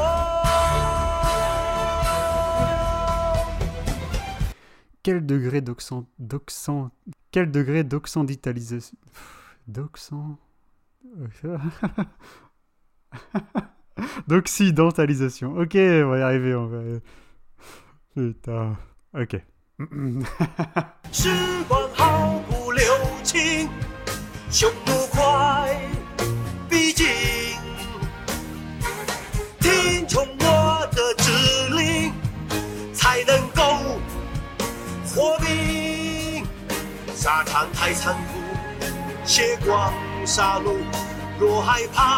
踏上归路，要成为男子汉，不认输，行动快速，像那江河湍急，澎湃理像那风暴无情，满腔热血像那野火压进，伸出鬼没像那野的。恶魔。心动快速像那江河湍急，我怀里像那风暴无情，满腔热血像那野火压境，神出鬼没像那暗夜的恶魔。